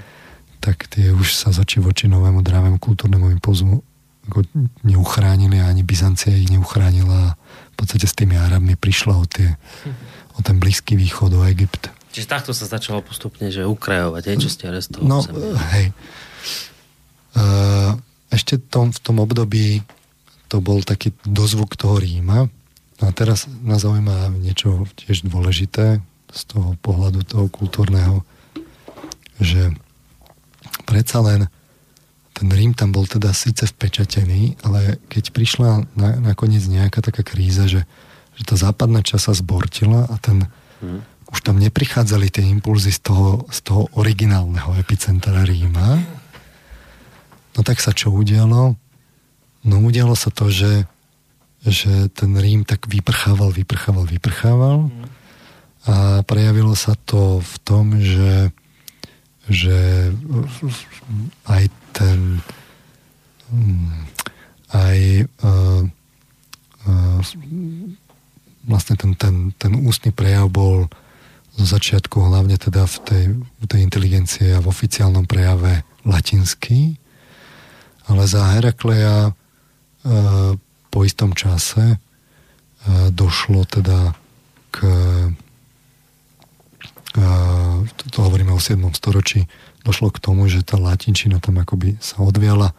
Ten Herakleo zaviedol zmeny dôležité a zaviedol grečtinu ako úradný jazyk. Hm.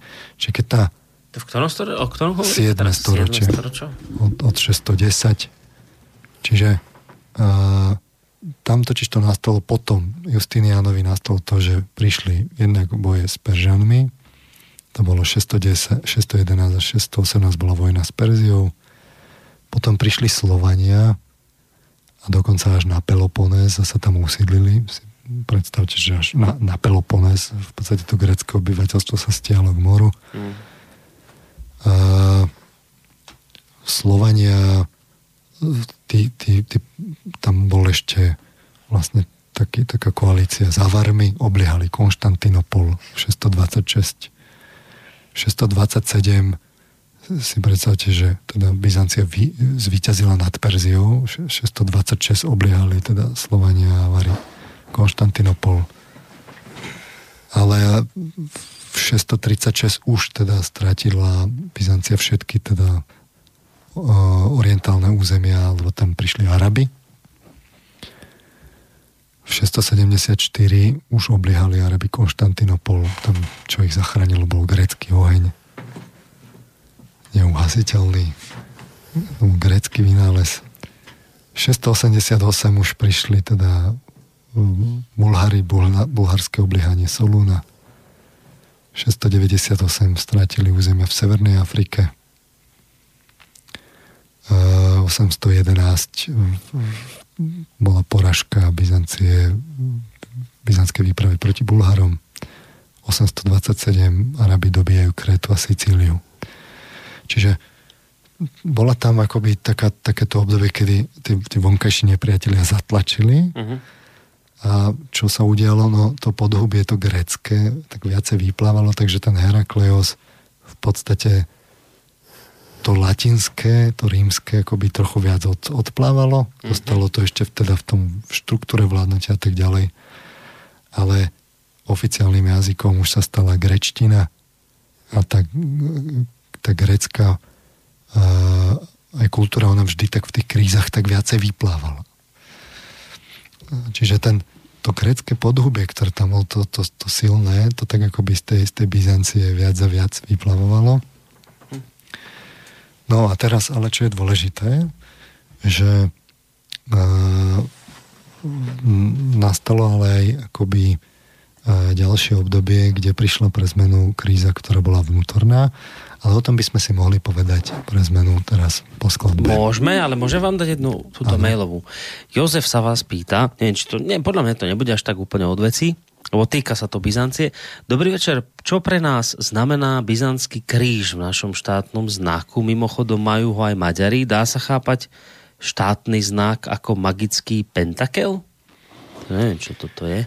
Pentakel. K tomu, k tomu dvojitému krížu, ktorý má byzantské korene, by som sa rád teda venoval, keď uh-huh. to vyústi teda do tej relácie špecificky pre nás o Slovensku. Aha. To, že ho majú Maďari, to je práve ho majú preto, lebo oni rátajú ako s tým horným Uhorskom alias so Slovenskom sa, to sa rátalo ako súčasť Uhorska keď sa pozrie človek na tie dvojité kríže, že kde, ktoré mestá mali, tak tie maďarské mestá, neviem, či vôbec nejaké malo nejaký dvojkríž. Zväčša mali teda to, to čo uprednostňovali, boli práve tie tzv. pardovské brvná. A naopak slovenské mesta tie padovské brmna nemali s výnimkou zvolena, ak sa nemýlim, mm. ktorý má dodnes e, Nová Bystrica, takzvaná. Ale význam toho, ten, ten spirituálny toho dvojkríža je e, evidentne vlastne má korene v Byzancii a je veľmi dôležité, že ten byzantský impuls prišiel sem, preto si tú Byzanciu rozoberieme tak podrobnejšie. Po pesničke. Tak, poďme si trošku oddychnúť.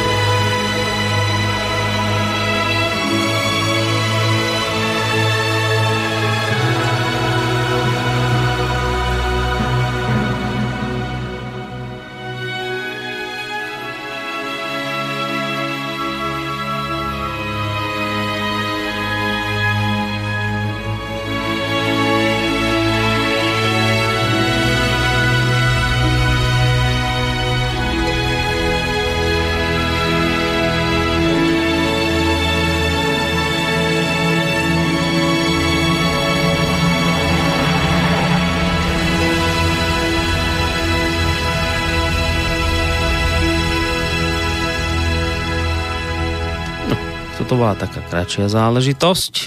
By som povedal, že taký iba podobný predelík v rámci dnešnej relácie o slobode v Slobodnom rádiu, v ktorej sa pán doktor Peter Marman, univerzitný psycholog, venuje bližšie Byzancii.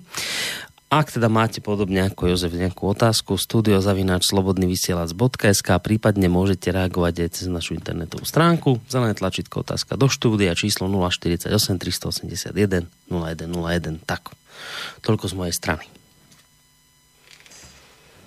Počkajte, teraz môžete hovoriť. Dobre, čiže uh, uh, takže sme sa dostali do okamihu, do nejakého skoro 8. storočia. A, tam už to vyzeralo teda tak nádejne. A, víťazstvo teda nad Arabmi v roku 718 znamenalo teda koniec bezprostredného arabského nebezpečenstva pre ríšu. Mm-hmm. Na severe sa však objavili teda Bulhári. Uh, tí Arabi teda boli teda samozrejme nebezpeční, bol to veľmi dravý impuls, my sme si ich špeciálne rozoberali, že v čom, prečo to bola taká rýchla uh, expanzia. Mm. A teraz prichádzame vlastne k tomu, že, že ale čo čert nechcel, tak uh, vzniklo vznikla taká vnútorná kríza v tej Byzancii, ktorá vyzerá tak na prvý pohľad nepochopiteľne. A konkrétne išlo obrazoborectvo. Z, z nejakých dôvodov byzantský císár v roku 730 vydal edikt, ktorým prikázal zničiť teda obrazy svetých a vzniklo následkom tzv. obrazoborectvo a vnútorná kríza. To sa ťahlo vlastne 100 rokov. A z, z pohľadu dnešného človeka to vyzerá, že čo, čo tam vlastne no. riešili, že tie, tie, tie ikony tam ničili, mm-hmm. respektíve zakazovali. Pričom samozrejme ten cisár to myslel len na náboženské symboly, že jeho podobizne sa... Mohli, tie mohli ostať, tie mohli ostať. no. A ono by to vyzeralo ako taká lokálna lokálna akoby epizóda. Mm ale to obrazoborectvo mali teda aj Araby. Oni majú dodnes sú obrazoborecky, nemôžu zobrazovať uh, uh, ani, Allaha. ani Allaha, ani Mohameda. V podstate nemôžu uh, majú len ornamenty. A to obrazoborectvo nebolo len u Arabov, keď bola protestantská schizma, a aj tam boli obrazoborecké nálady. A no, teraz otázka bola, že čo bolo tou motiváciou toho, toho, toho cisára. Uh, nebola to len jeho e, epizóda, keď to trvalo 100 rokov. Hmm. Teda sa hovorí, sa usudzuje, že, že jednak tí Arabi mali nejaký vplyv, oni tie, tie obrazy nemali a bola to, bola to akoby bolo to vnímané ako nejaké také prekliače, že tam bol výbuch nejakej sopky a tak podobne. Z nášho pohľadu to je také povrchné vysvetlenie. Ja som to chcel práve ukázať ako v, v takom nejakom širšom kontexte, že ako, ako sa dejú tie, tie, ten vývin tej psychiky práve v tom, v tom období niekde okolo tej 30 my sme si to hovorili, že od 28 do 35. A tam to, tam, tam tie vplyvy, oni sú tak akoby uh, musíte ich pozorne sledovať, ale sú, sú tam a oni sa v tých dejinách potom objavujú práve v takýchto v takýchto obrazoch alebo udalostiach. Jednoducho uh, v istom momente ten, ten, ten boj bol o to, že, že pokiaľ je tá, e, tá psychika zameraná ešte tak e, dosť emocionálne, citovo, tak ona e, má tendenciu ako pracovať s fantáziou a, a generuje obrazotvornosť fantáziu. To vidno, keď napríklad keď sa človek zamiluje, pri umelcoch, keď, keď umelci silnejšie prežívajú. Jednoducho tam pri silnejšej emocionalite sa zapája tá fantázia, tá emocionalita pôsobí na, na obrazotvornosť. A, ale platí to aj opačne. U malých detí konec koncov je to vidno.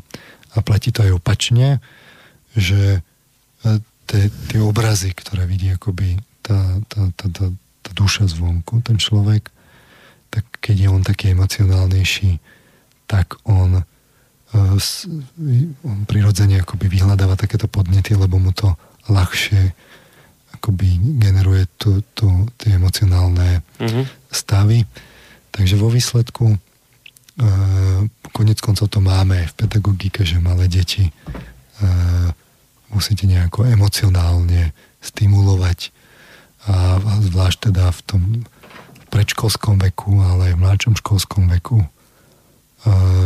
je dobre pracovať s umením a s tým citovým elementom. No ale tuto na tom východe by sme mohli povedať, že keď sa na to pozrieme, tak to, to východné náboženstvo kresťanské je také akési citovejšie. To západné bolo také nejaké trochu intelektualistickejšie. Mm-hmm. A to je práve to, že, že ten, ten východ zakonzervoval vlastne ten stav akoby toho náboženstva takej tej pôvodnejšej forme. Aha. Je to vidno aj z histórie, ktorú si hneď zapätí séria udalostí, ako, ako k tej schizme prišlo. V podstate ten západ, ako sa vyvíjal, tak ho nejakým spôsobom niektoré veci inovoval hm. a ten východ trval na, tej, na tých pôvodných formách. Konzervoval, hej? Konzervoval. Ten inovo, inovoval západ a východ konzervoval. Môžeme to tak generálne povedať. A, a toto je tiež pre nás veľmi dôležité, lebo v tom pravoslávii e, sa to tak udialo, že, že je tam zakonzervovaná taká nejaká pôvodnejšia forma toho kresťanstva, e, taká nejaká citovejšia. A tie ikony, tie ikony slúžia ako, uh, ako taký stimulátor. Ikony, to písanie ikon lebo ikony sa píšu, má svoje zákonitosti tam nejaké kompozičné a tak ďalej. A je tam skryté, skrátka nie, to, to, to náboženstvo je v tých obrazoch, v tých ikonách veľmi vyjadrené. A keď viete, a keď ich viete čítať samozrejme. Keď ich to... viete čítať, ono no, potrebujete poznať tie, tie, tie zákonitosti. Ale koniec koncov aj na západe sa to objavilo, že keď napríklad vzniklo baroko, tak práve ten citový element sa veľmi ako posiloval. Bolo to výslednicou aj protireformácie. To, tomu sa dostaneme, že keď vznikla tá, tá, tá ďalšia schizma, tak, a, tak tá, to, ten, ten katolicizmus hľadal akoby také tú silnejšiu oporu buď v cíte alebo vo vôli, aby vyšiel s nejakým protiimpulzom pro, pro, proti protestantizmu. No a samozrejme potom akoby prišiel spätne trochu k tomu citovému, takže tie barokové kostoly sú neobyčajne neobyčajne mm, imaginatívne, farbisté a tak podobne. U toho, u toho veriaceho to malo vyvolávať ako silný citový zážitok. A toto mm. bolo pôvodne aj, aj s tými ikonami. Arabi to aj, aj akoby e, majú zakázané. Tam hrozí také riziko potom, že sa vám ten, ten to, čo vidíte, akoby to, čo, ten, ten obraz, alebo tá, tá forma, cez ktorú sa nalaďujete na tie e, náboženské obsahy, tak hrozí to riziko, že sa vám to stane akoby modlou, že, mm-hmm. že sa neprepracujete k tomu, čo je za tým a zostanete pri tom. Konec koncov... To je dôvod, prečo teda moslimovia... No, v princípe, ono to má reálny základ, dokonca je to v starom zákone. Čiže to nie je len tak z roztopaše, že, že nie, nie, nie, to je... To majú nie, na keď to nejaké... máte napríklad uh, uh, starý zákon, máte Deuteronómium, čiže 5. knihu Mojžišovu a tam je v 5. kapitole uh, 7. 7. prikázanie, keď máte desatoro a ono je tam trochu rozpísané, čiže ono, originál znie, nebudeš mať iných bohov okrem mňa, mm-hmm. ale je tam doplnené, neurobiš si modlu ani nejakú podobu toho, čo je hore na nebi, dolu na zemi alebo vo vode pod zemou. Nebudeš sa im kláňať, ani sa nedáš nimi zotročovať, lebo ja som hospodin, tvoj boh, boh žiarlivý, ktorý trestá viny otcov na synoch do tretieho i štvrtého pokolenia tých, ktorí tých, čo ma nenávidia, ale milosť preukazujem tisícom tých, čo ma milujú a zachovávajú moje prikázania. Čiže tam je niekde akoby že hm, tá ideová základňa a tam sa to rozhorelo. Uh-huh. A v tom 8. storočí akurát postupne začala vznikať scholastika, čiže to myslenie už začalo opäť prichádzať vo veľkom na náradu uh-huh. a po celý zbytok toho novoveku to myslenie postupne silnelo, silnelo, silnelo, silnelo, ukrajovalo z toho citu a e, v, tej, v tom obrazoborectve máme také prvé jasné signály, že to, že to neprebiehalo len v tej mentálnej rovine u tých, u tých špičiek náboženských, ale v podstate to začalo prebiehať aj v takýchto rôznych formách. Mm-hmm. A preto tam je niekde aj, aj v tom u tých Arabov aj u tých, u tých protestantov tento jav nastal. Nie je to len, nie je to len vecou akože kultúrneho barbarstva, teda, že sa pre, idem presadiť, tak všetky tie kultúrne symboly to, to zničím. E, v praxi aj, aj teraz existuje obrazoborectvo. V podstate ten, takí tí islamskí fanatici, fundamentalisti, oni stále vychádzajú z toho, že jednoducho tieto obrazy človeka a tak ďalej treba zničiť. Čiže v Afganistane tá socha toho Budhu, v, v, v Sýrii... Ktorú zničili tu, myslíte, tú hej, hej, veľkú, no? Čiže tam za tým je akoby tento, toto náboženské presvedčenie. No a toto tú, tú Byzanciu spolahlivo akoby zvnútra dostalo do, do kolien, takže tam ako dobiedzali z jednej strany Araby, z druhej strany Bulhári, tak ona sa tak akoby zmenšila, tá, tá ríša. Uh-huh. Byzancia trochu tak akoby rytmicky uh, rytmizovala, zväčšovala sa, zmenšovala. No a uh, tým sa dostávame do tzv. prechodného obdobia Michala III., ktorý bol cisárom od 842 do 867, lebo ten, tento Michal III v konečnom dôsledku zvolil za účel za konštantinopolského patriarchu Fotiosa, asi najväčšieho učenca svojej doby. Pravoslavná církev si ho považuje, je svetým, vyhlásená za svetým. Liturgicky sa uctieva 6. januára, čo je mimoriadne, povedal by som, lukratívny dátum. Skrátka dobre, v císarskej rodine boli nejaké hádky. Tento Fotios bol veľký vzdelanie, zosvedčil sa v akademickej sfére tak urobili také kompromisné riešenie na patriarchu. Biskupy ho zvolili, uznali, on v zápäti uznal čestný primát, teda rímskeho pápeža. A tam vznikla taká, už on to, teda to oddelovanie sa toho východu a západu, ono sa dlhšie vyvíjalo, ale tuto už to zrazu akoby prišlo do také otvorenej potýčky. Lebo sa do toho zaplietol rímsky pápež, ktorý teda akože mal do toho tiež čo hovoriť. Poslal teda legátov na, ten, na, ten, na, na tú voľbu. Tí voľbu odobrili, povedali, že to všetko prebehlo v poriadku, lenže mali je bočný, teda akože bočnú úlohu. E, rímsky pápež chcel územia teda v južnom Taliansku pod svoj patronát, oni to tak mali podelené východ-západ No a pápež Mikuláš I, keď sa oni vrátili, tak e, zistil, že teda Fotios je uznaný, to odobrili a územia ne, nezískali. Aha. Takže, takže anuloval tie výsledky. E, exkomunikoval oboch legatov, vyhlásil Fotiovú voľbu za neplatnú hm. a Fotia prehlásil za zosadeného.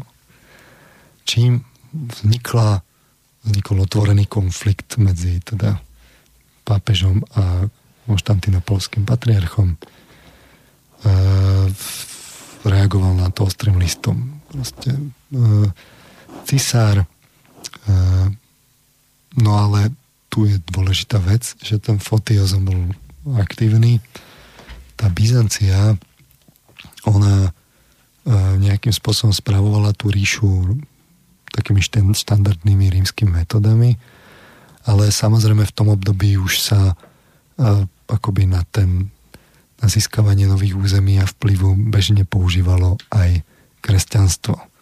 Hmm. Takže uh, bola myšlienka zneužitá, hej? Fotios poslal na misie uh, do rôznych smerov, tam, kam to vyhovovalo, lebo napríklad prišli Rusi doplavali až ku Konštantinopolu, Variegovia. Prekvapivo a chceli ako nejakú nejakú finančnú akoby, požiadavky mali. Všetci z toho boli prekvapení. Tak, takže Fotios poslal, poslal do, do Kievskej Rusy misionárov. Uh-huh. K Chazarom, k Bulharom a na Veľkú Moravu. A tým sa dostávame teda ku nám. K nášmu Cyrilovi a Metodovi. K nášmu Cyrilovi Metodovi, lebo tento Cyril bol poslaný aj teda mm-hmm. k tým Cházarom. Bol dokonca u na misii. Takže to kresťanstvo sa bežne používalo na, aj na, tie, na takéto politické ciele sa zistilo, že takéto misionár je úspešný, tak ono máte zrazu ten kultúrny vplyv a to sa dá teda využiť. A mhm. teda tá Byzancia to využívala. A, no a tam, tam sa ukázalo ako problematicky hlavne teda ten, to, tá, tá misionárska činnosť u Bulharov. A, takže vo výsledku Prečo problematická? V čom? Totiž to, to bolo nejako také územie, na ktoré si nárokoval ten rímsky papež, oni to mali podelené. Aha. Uh, Malo to viacej vlastníkov, je? to Bulharsko v tej dobe. no,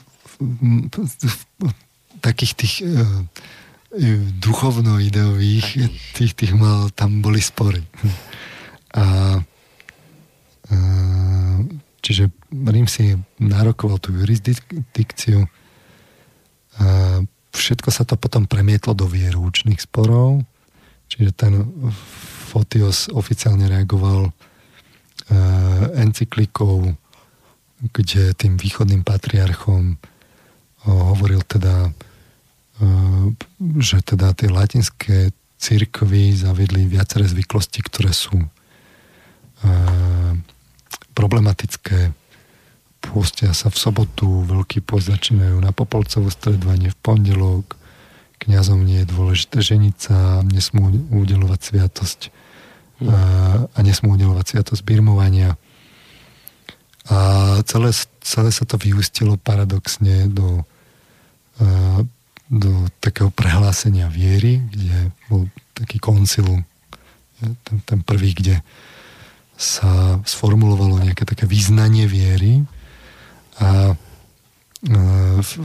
tá, tá, ten západ si tam viac menej tak trochu náhodou a takou nejakou laxnosťou alebo jednoducho si tam pridal nejakú takú klauzulku mm.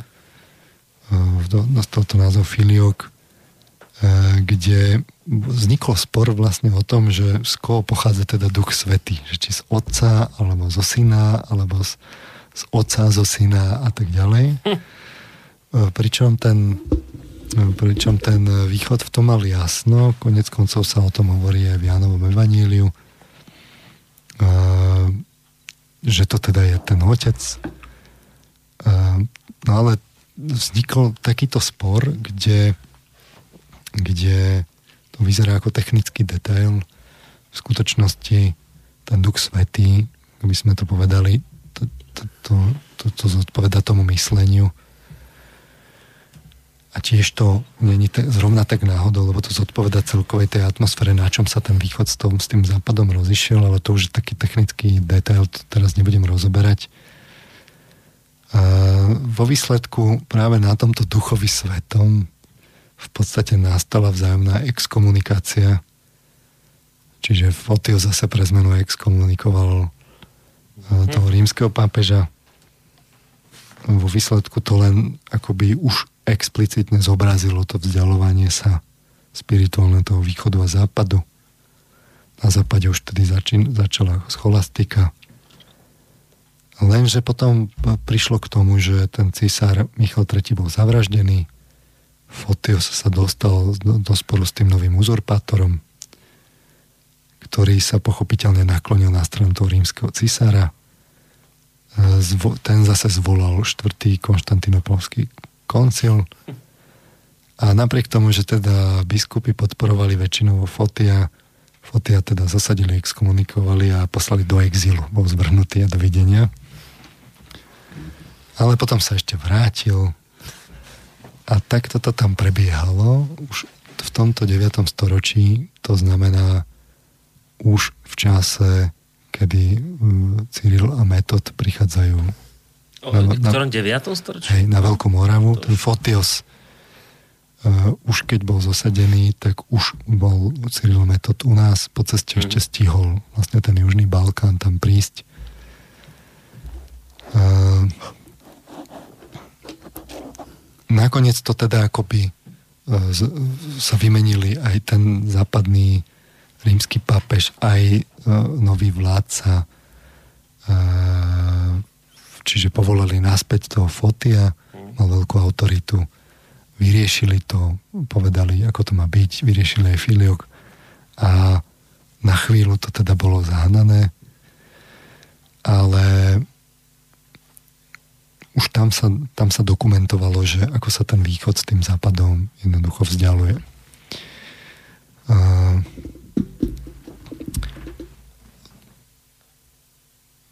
ja teraz nechcem rozoberať teda Cyrila metoda konkrétne, k tomu sa chcem vrátiť teda špeciálne. A chcem ukázať najskôr, že odkiaľ, odkiaľ vlastne prišli. Chcem ukázať celú tú kultúrnu šírku toho impulzu teda šírku kultúrneho impulzu, odkiaľ prichádzali. Totiž to oni sem doniesli ten byzantský impuls. A e, my teda môžeme hovoriť, že to teda máme Cyrilo metodskú tradíciu, ale, ale čo to vlastne znamená? Hmm. To je to, je to dôležité. Um, Medzičasom samozrejme dlho to nepotrvalo a po smrti toho metoda ten byzantský impuls tu aj rýchle skončil. Podstate to ovládla teda tá franská církev, čo jurisdikčne spadala teda pod tú rímsku církev. Mm. A mali sme tu teda katolicizmus, potom ešte poťažmo protestantizmus, čiže máme tu evanielikov, katolíkov čo to teda znamená, ten, ten, tá cyrilometodská tradícia? Čo, čo to je? Mm. No a e, keď si neobjasníme akoby tú Byzanciu, že prečo ona bola taká, aká bola a ako, mala tú úlohu, tak nepochopíme toho Cyrila metoda. Hm. Na jednej strane to vyzerá ako, že však veď oni len došli, donesli sem to kresťanstvo a to akože skončilo. No, neskončilo, lebo, lebo uh, jednak to byzantské kresťanstvo sa rozšírilo teda po tom Balkáne práve tými misiami, kde dôležitú úlohu hrali práve aj ten, ten Cyril s tým metodom.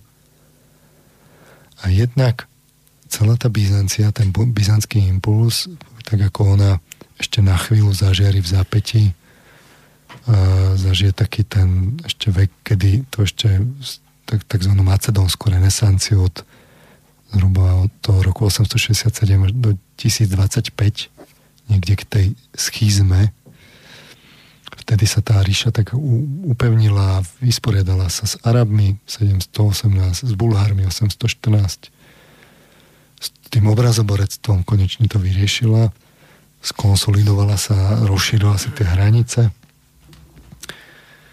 až na vlastne celý ten južný Balkán no. zase tak ako by roz, sa roz, roz, rozpela. Hej. Čiže boli aj výhry. 961 získala späť opäť Krétu. 972 dobila východné Bulharsko. podmanila si ho v rokoch 1014 až 1018. A v, teda v tom roku 1025 bola Byzantská ríša v Grécku, v Južnom Balkáne, trochu z Talianska, dnešné Turecko až tesne ku Kaspiku. 1925? Uh, tisíc, uh, 1025. Je tisíc. 1025. 1800. Som sa počul. No a lenže potom potom už to malo taký akože rýchly spád v zmysle toho kultúrneho pádu, ktorý mm. sa ale vliekol storočiami ešte. Čiže od tých 1025 až do 1453 čiže 400 rokov. V tých 1054 chcem to najskôr dokončiť, aby som tak potom ukázal ten význam tej, tej Byzancie. Čiže 1054 bol rozkol teda ortodoxnej cirkvi s Rímom. Prišla už reálna schizma, oni sa tak každú chvíľu no ničom doťahovali, každú chvíľu mm. pomerili, ale 1054 už to bolo definitívne takže sa ich cesty rozišli, pravoslávia s, s, s katolicizmom. V 1071 teda prišli selđuckí Turci, kde križiaci, ktorí šli na prvú výpravu ešte týchto Selđukov v 1097 teda porazili, ale v druhej križiackej výprave 1147 utrpeli zase pre zmenu porážku No a postupne tá rozdielnosť tých tom, v tom ponímaní o, o tom, že ako sa majú správať tie dobité územia, e, čo je úloha pápeža. Hmm. Medzičasom sa vynorili Benátky, ktoré začali hrať prím v Stredomorí. E, tak to vyústilo až do otvorenej vojny Kryžiakov s Byzantskou ríšou Takže štvrtá, štvrtá e, križacká výprava dobila teda Konštantinopol a rozdelila na 10 ročia Byzanciu. Vzniklo latinské cisárstvo. Prišiel ešte horší nepriateľ, ešte bytejší 1243 prichádzajú Mongoli, ktorí nad Selđukmi víťazia 1299 sa osamostatňuje Osman I. Postupne silnie Byzancia stráca e, Malú Áziu. Mm-hmm. Už ju nikdy nedobije späť. Tým stráti dôležitú vlastne ekonomickú základňu, hlavnú ekonomickú základňu. A začne sa už len tak už také, také zbytky zostanú v podstate sa stane vázalom tej mm. osmanskej ríše. Uh, tie zrady s tým západom už tak ako to prichádza, že už si radšej povedia, že, že radšej uh, osmanský turban ako ka, nech kardinálskú čapicu, papa, papežský klobúk. Mm. No a 1400 53 teda je dobitie Konštantinopola a premenovanie, premenovanie na Istanbul. Ona v podstate od toho 1025 tá Byzancia zomiera, už tak z posledných sil sa drží, keď tam prídu tí križiaci, oni ju cítia ako, ako v podstate cudziu ríšu, už, už takú dekadentnú. A cítia tam ten taký starovek a oni prichádzajú z iného toho kultúrneho mm. prostredia. No a vo výsledku sa, čo stane teda s tým pravoslavím, kam sa presunie, presunie sa, východ. presunie sa do Ruska mm. a z Ruska sa stáva tzv. tretí Rím. V podstate Rusko je dedičom tej rímskej tradície. A tu vidno akoby to, to čo tá Byzancia čo, čo ona zakonzervovala, čo tam je uložené v tom pravoslávii, tak to tam je také práve ten helenizmus s tým kresťanstvom tých pôvodných formách to tam je uložené a presúva sa to smerom k Slovanom. A je to tam uložené ako, ako tá, tá, tá východná tradícia pre e, východa Európanov. To je pre Slovanov. To samozrejme neznamená, že teda my sa tu máme stať ako veľkom pravoslávnymi. Tento názor nezdielam. E, konec koncov to ani nemá byť o tom, že teda stať sa pravoslávnymi, to slovanstvo si musí vyvinúť akoby nové formy kresťanstva v budúcnosti, tak ako si ich museli vyvinúť. Nové formy kresťanstva? Germáni. Áno, všetko sa vyvíja. Aj kresťanstvo sa musí vyvíjať a reflektovať na nové výzvy. To by, sme, to by nám malo byť práve dnes úplne jasné. To teraz neznamená, že, že teraz treba to úplne celé prekopať a tak ďalej Hmm. to je práve tak, že tie nové formy môžeme vyvinúť adekvátne súčasnosti vtedy, keď sa spirituálne akoby dostaneme na tú úroveň, že pochopíme tú minulosť. A to pravoslavie je tam akoby také zakonzervované, mm-hmm. že toto je ten pôvodný prameň a našou úlohou je vôbec prepracovať sa k pochopeniu, že čo to tam vlastne je. A nemyslíme si, že to je intelektuálna úloha. Že len nejako akože teraz intelektom to teraz si vysvetlíme. Aj to je samozrejme dôležité. Ale tu ide o to naozaj sa s tými, tými, tým, tým vývojom, tými spirituálnymi silami prepracovať k uchopeniu toho, čo tam je uložené. A ten to, ten Rím si potom teda môžeme po, po, pozrieť, že, že to je také symbolické, že, že si všimnite, že, že na jednej strane tu máte akoby tú východnú vetvu, kde tá Byzancia sa celý čas považuje za toho kultúrneho dediča, nie že kultúrneho dediča, že oni sú Rímania. V podstate aj, že, že Grék, to, to vzniklo až, až v novoveku, vlastne to ako pomenovanie takéto novoveké, a oni sa považovali za Rímanov. A z tohto, z tohto hľadiska tá, tá Byzancia pokračuje, my sme si hovorili, že ten, ten, ten ekvivalent tej 7 ročnice je od toho roku 747 pred Kristom do roku 1413. No tak 750 začína to archaické obdobie plus minus Grécka. Grécka. Mm prechádza to grectvo cez klasické obdobie helenizmus. Uh, to je prvá tretinka. Od, od 27 pred Kristom tam Augustus uh, je korunovaný za cisára do, do 333, čo je vlastne v polovici tej druhej tretinky, tam sa to kresťanstvo stáva oficiálnym štátnym náboženstvom a zhruba 693 to trvá to obdobie, kedy, kedy tá východná ríša uh, plus minus uh, akoby stráca to kresťan, to nie kresťanstvo, to rímanstvo a vyplávajú tie grecké a stáva sa to vlastne Byzanciou. Mm-hmm. Plus prichádza Islam.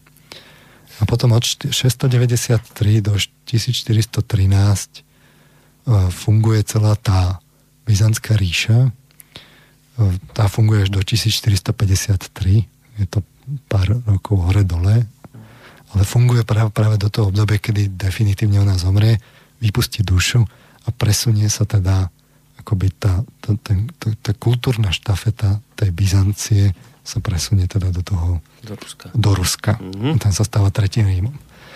Tá západná časť, tá v, v, v tom 4. storočí, kedy je tá polovica, kedy to, to kresťanstvo sa štá, stáva štátnym náboženstvom, tak kolabuje. Prídu tam teda tí Germáni a trvá to v nejakých do toho 8.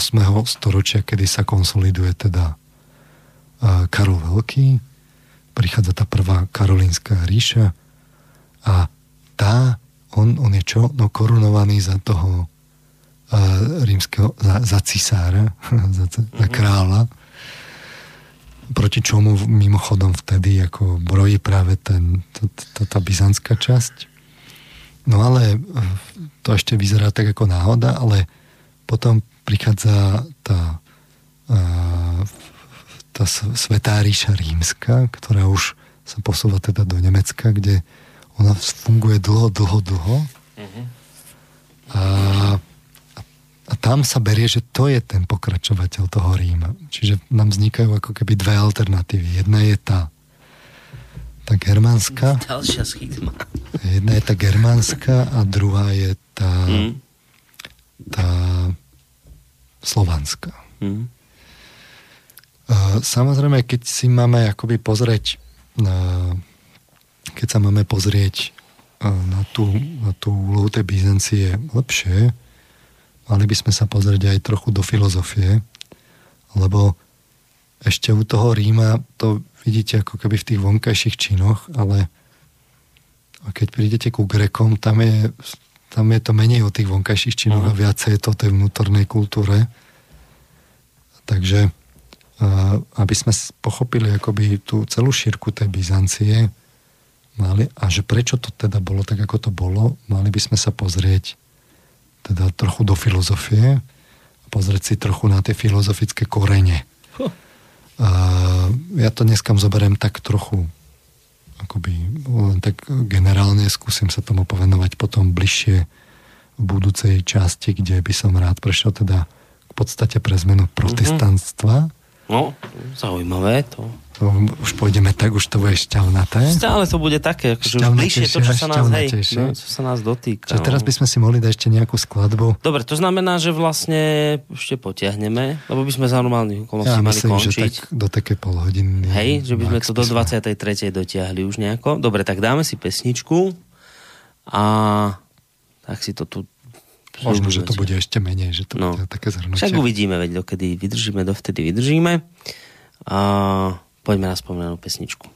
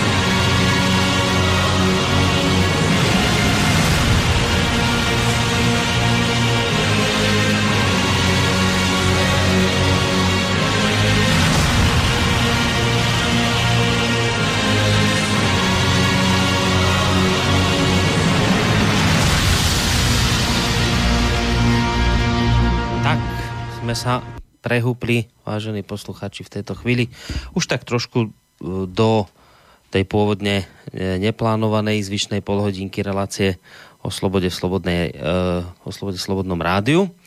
A nebudem to nejako zdržiavať, čo by to tu nejako divne počuť. Dobre, už by to malo byť v pohode. Nebudem to nejako zdržiavať, aby ste teda stihli povedať toho, čo najviac, tak môžete ďalej. Uh, mm, sú také zaujímavé uh, akoby paralelné veci, ktoré alebo paralelné prúdy, ktoré sú známe vo filozofii. Filozofii sa nad nimi tak pozastavia, že to je celkom zaujímavé, že sa napríklad vývoj uh, v, v, v arabskej filozofii uh, je veľmi podobný ako vývoj v európskej filozofii. Mm.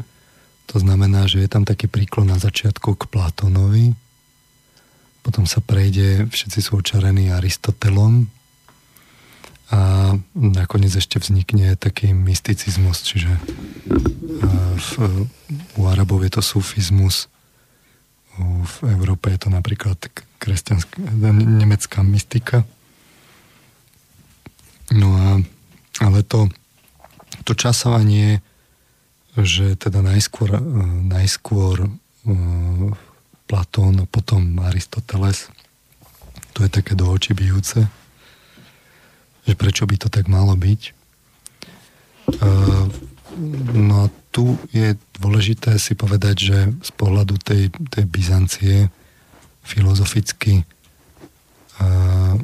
kým ten západ akoby naozaj smeroval k tomuto, že, že teda príklon k tomu Aristotelovi, tak e, tá Byzancia v podstate sa nikdy nepriklonila k tomu aristotelizmu akože definitívne. Mm.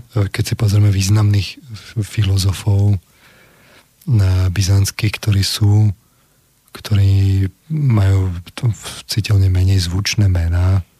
Ten vývoj tam nebol taký dramatický práve vplyvom toho konzervativizmu oni, sú, oni majú príklon tej platonskej filozofii. Mm-hmm. A, a toto, je, toto je veľmi dôležité, že, že v tom gréckom prostredí majú teda vzniká akoby ten je ten, ten príklon k tomu, k tomu platonskému skôr a v tom, v tom, v tom rímskom skôr teda k aristotelskému. Uh-huh.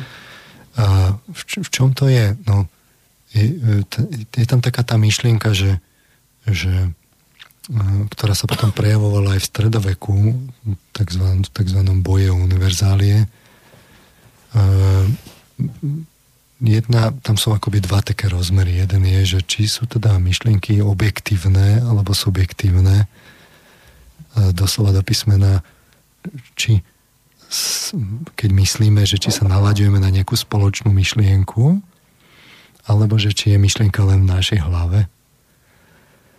A to je jeden taký rozmer. Druhý je, že, že čo je vlastne dôležitejšie, že či teda nejak, sú, sú všeobecné kategórie, že e, sme napríklad ľudia, to je taká, taká všeobecná kategória, alebo že človek, alebo nejaká tá individuálny, ten individuálny pojem, že, že Boris Korony, Peter Marman a podobne. Hmm. A tu je zaujímavé, že týmto sa v tej filozofii v, v, v podstate zapodievali celú scholastiku, to tam riešili. Hmm. A tak argumentovali myslením, tak argumentovali myslením, ale v princípe, že ktoré stanovisko si vybrali, tam No, ktoré si vybrali? No to, ktoré, e, ktoré im tá iracionalita vznútra hovorili a oni ho potom akoby obhajovali. Mm-hmm. Že filozofii, tí, tí scholastici, oni pracovali s tými vnútornými impulzami emocionálnymi, ale vybrali si nakoniec akoby to, čo, to, čo im tá emocionalita hovorila, hovorila, to obhajovali. No a na tom východe obhajovali iné ako na tom západe, generálne, štatisticky povedané. A tí Gréci, oni mali tendenciu tým, že boli vlastne takí kolektívnejší, uh-huh. neboli takí individualizovaní, tak pre nich je oveľa taká priateľnejšia tá platonovská vetva, kde, kde zdieľame tie myšlienky a uh-huh. objektívne, aj to Jasné. generálne je akoby e, nejako dôležitejšie, to tie všeobecné pojmy. Uh-huh. Takže e, a, a na tom potom už keď prídete akoby na ten keď, keď máte individualistickú kultúru, tak vy smerujete smerujete k tomu, že že teda postupne tie myšlienky sú vo vašej hlave a že sú teda uh, jednak vo vašej hlave a jednak tie, tie individuálne pojmy sú dôležité než tie, tie všeobecné, že to sú vlastne len také akoby uh, také bočné, že to nemá objektívnu platnosť.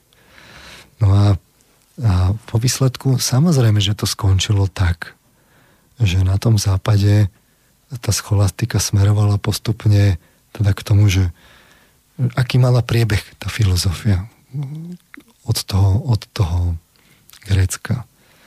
No najskôr máme teda tú antickú filozofiu. V tej, v tej antickej filozofii teda máme jednak tí predsokratovci, Milecký, Pythagoras, Leáti, Herakleitos, prírodnej filozofii potom príde tá vrcholná Grécka v strede toho gréckého impulzu. Sú Sokrates, Platón, Aristoteles, ich školy a sofisti. A potom nejako funguje po Aristotel, eh, aristotelovská, helenistická, rímska filozofia. Tam sa akoby dá ten, ten prvotný rámec toho myslenia. No a potom vstúpi do tohoto kresťanstvo, príde, príde patristika, ktorá sa zaoberá čím? čiste spojením vlastne ro- rozoberaním toho citového impulzu. Čiže celé myslenie je použité len a len na to prečisťovanie a vyčisťovanie, definovanie toho impulzu. Č- čo toto kresťanstvo je? Lenže potom príde scholastika a to myslenie postupne začína sa opäť emancipovať. Uh-huh. A výsledkom je, že najskôr v rávnej scholastike sa teda ktoré, akoby to myslenie uplatní ešte najskôr to platonovské, ale postupne, ako to myslenie sa čoraz viac a viac trhá, ako sa, ako sa pracuje, chce byť samostatné, nezávislé od tej viery, tak sa prechádza k tomu Aristotelovi mm-hmm. A to myslenie sa norí z tých, z tých akoby ideových svetov sa začne zapodievať už chce byť úplne slobodná a začne sa zapodievať čím? No prírodnými ako vecami Čiže začne sa noriť do hmoty. Vo mhm. výsledku tá, tá, to myslenie má potom teda taký priebeh, že na začiatku príde to grécke myslenie ešte v, takom, v takej tej symbióze s tým citom. Do toho príde tá interferencia toho etického impulzu v Európe. Chvíľku to myslenie sa rozoberá, ten impuls je taký silný, že to myslenie mu slúži, ešte sa to aj tak volalo, že filozofia je slúžka viery. V filozofii boli v podstate náboženskí činiteľe, boli to najskôr církevní otcovia. Hm. Potom e, postupne sa začali osamostatňovať, ale ešte univerzity boli najskôr náboženské. Ale ten trend bol potom teda taký, že ako sa to myslenie rozvíjalo a rozvíjalo a s tým postupne sa rozvíjala aj kultúra, to vidno hlavne teda na západe po Karolovi Veľkom, kedy sa ten západ schopil, začal konečne akoby sa kultúrne vyrovnávať napríklad arabskej ríši, tak sa toto myslenie osamostatňuje.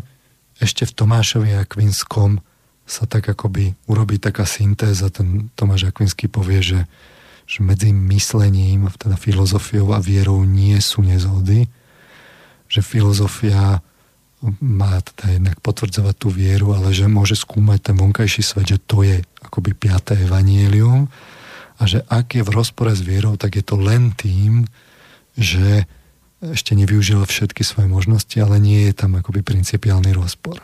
Hmm. Ale to je taký posledný okamih v tej vrcholnej scholastike, kedy ešte, ešte to myslenie už je natoľko aktívne, že už začína byť samostatné vo veľkom ale ešte je v súlade s, teda s vierou. A všetko, čo ide v zápete ďalej v tej neskorej scholastike, tak vlastne už, už tam začínajú prichádzať tie, tie práve akoby tendencie, že pozor, pozor, že ale myslenie nemôže byť obmedzované vierou, že treba to odtrhnúť, Aha. že treba, aby sa myslenie zapodievalo. Proste e, tým empirickým poznávaním robilo v podstate experimenty. Tam bol napríklad Roger Bacon, to bol taký ako jeden z tých prvých, ktorý prežil ešte v chudobe a v podstate robil si experimenty v nejakom 14. storočí. Ak sa nemýlim, tak si to dobre pamätám. No a, a začali tam presne tie, tie tendencie, že teda začalo prevládať to, že myslenie je len v našich hlavách hmm. a že tie jednotliviny, tie, tie e, individuálne pojmy sú vlastne tie, ktoré sú reálne a tie všeobecné nie. Čiže inými slovami povedané, ten vývoj toho myslenia sa začal trhať od toho citu, mm. začal, začalo to byť nezávislá oblasť a ako sa to reálne akoby dokryštalizovalo v tej kultúre, tak končí scholastika a prichádza čo? Prichádza renesancia, opäť ako keby návrat ku grectvu, hm. ale už teraz tak, že sa to oddelí od náboženstva a spoločnosť sa začne sekularizovať. Toto prebehlo vo filozofii zhruba v tom 14. 15. storočí, v tej neskorej scholastike. A ako dobeh potom tej zmeny tej atmosféry, potom prichádza protestantizmus, ktorý to akoby dá do tej vonkajšej formy, ktorý povie, že jednak si všíma, že ale tá, tá církev, aká je skorumpovaná, že zneužíva svoju pozíciu, že ona vlastne vôbec nemá čo a, akoby robiť v svetskej sfére, že ona má mať ten, ten, tú prísahu chudoby a nie, že má zhromažďovať majetky a ona vôbec by nemala zasávať do štátu. Mm. A poukazuje sa na tie chyby, ktoré ona robí, že ako hromadí tie majetky, ako zneužíva svoju pozíciu a tak ďalej. A to je jedna vec. A druhá vec je, že, že, že čo ešte skonštatuje protestantizmus? No, že, e, že ale e, e, človek sám má, že to je tá najvyššia autorita. Že najvyššia autorita je Biblia, tá by mala byť preložená teda do, do bežného jazyka a tá by mala byť E, smerodajná pre človeka a on by mal byť... Na základe nej si sám, sám nájsť. Sám nájsť a to je, to je, to je ten, ten impuls toho protestantizmu. Čiže tá individuácia mm-hmm. Už pokročila natoľko, že, ten, že, že časť tej populácie proste sa k tomu rovno priklonie povie, ale ja sám mám. A vo výsledku sú tu akoby také tie tendencie, že ako sa to myslenie odtrhne od toho citu a prikloní sa do tej vonkajšej matérie, tou sa začne zaoberať a tam začne si trénovať tú vôľu a začne prichádzať akoby vôľový impuls na prekonávanie tej hmoty. Čiže tu vidíme e, kultúrne, e, kultúrne vidíme e, práve tu ten prechod od toho od, toho, od tých magických kultúr toho Blízkeho východu pred Grékmi, čo, čo by sme mohli povedať, že sú veľmi citové kultúry.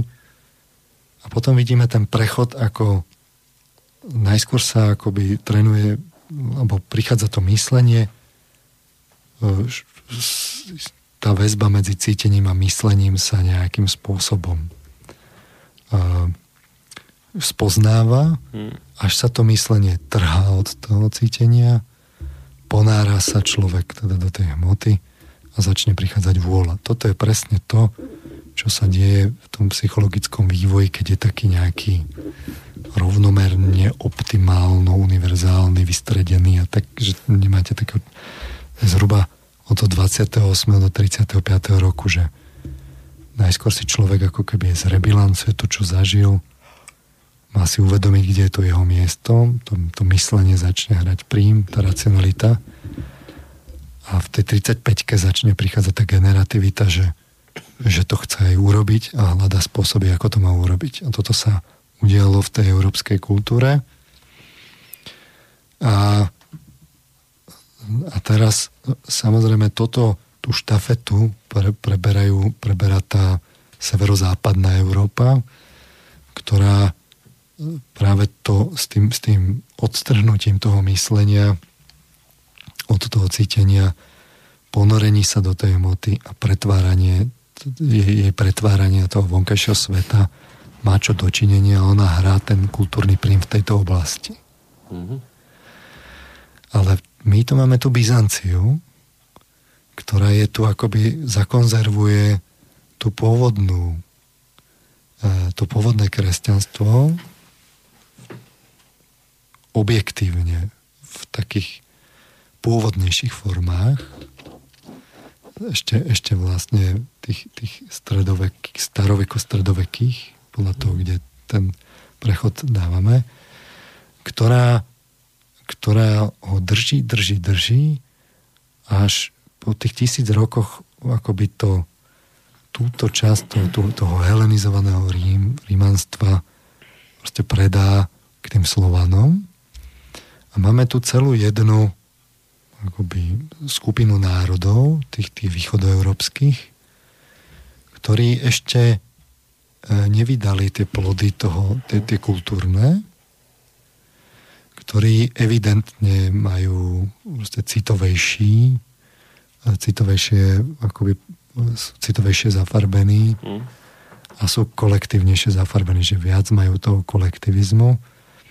Čiže ten, ten byzantský impuls je tu pre nich daný ako taká výzva, ako taká, taká, taký kus histórie, že keď raz vy uh, teda uplatníte ten svoj potenciál, že, ten, že, že toto tu je pre vás, toto vy tu môžete nájsť.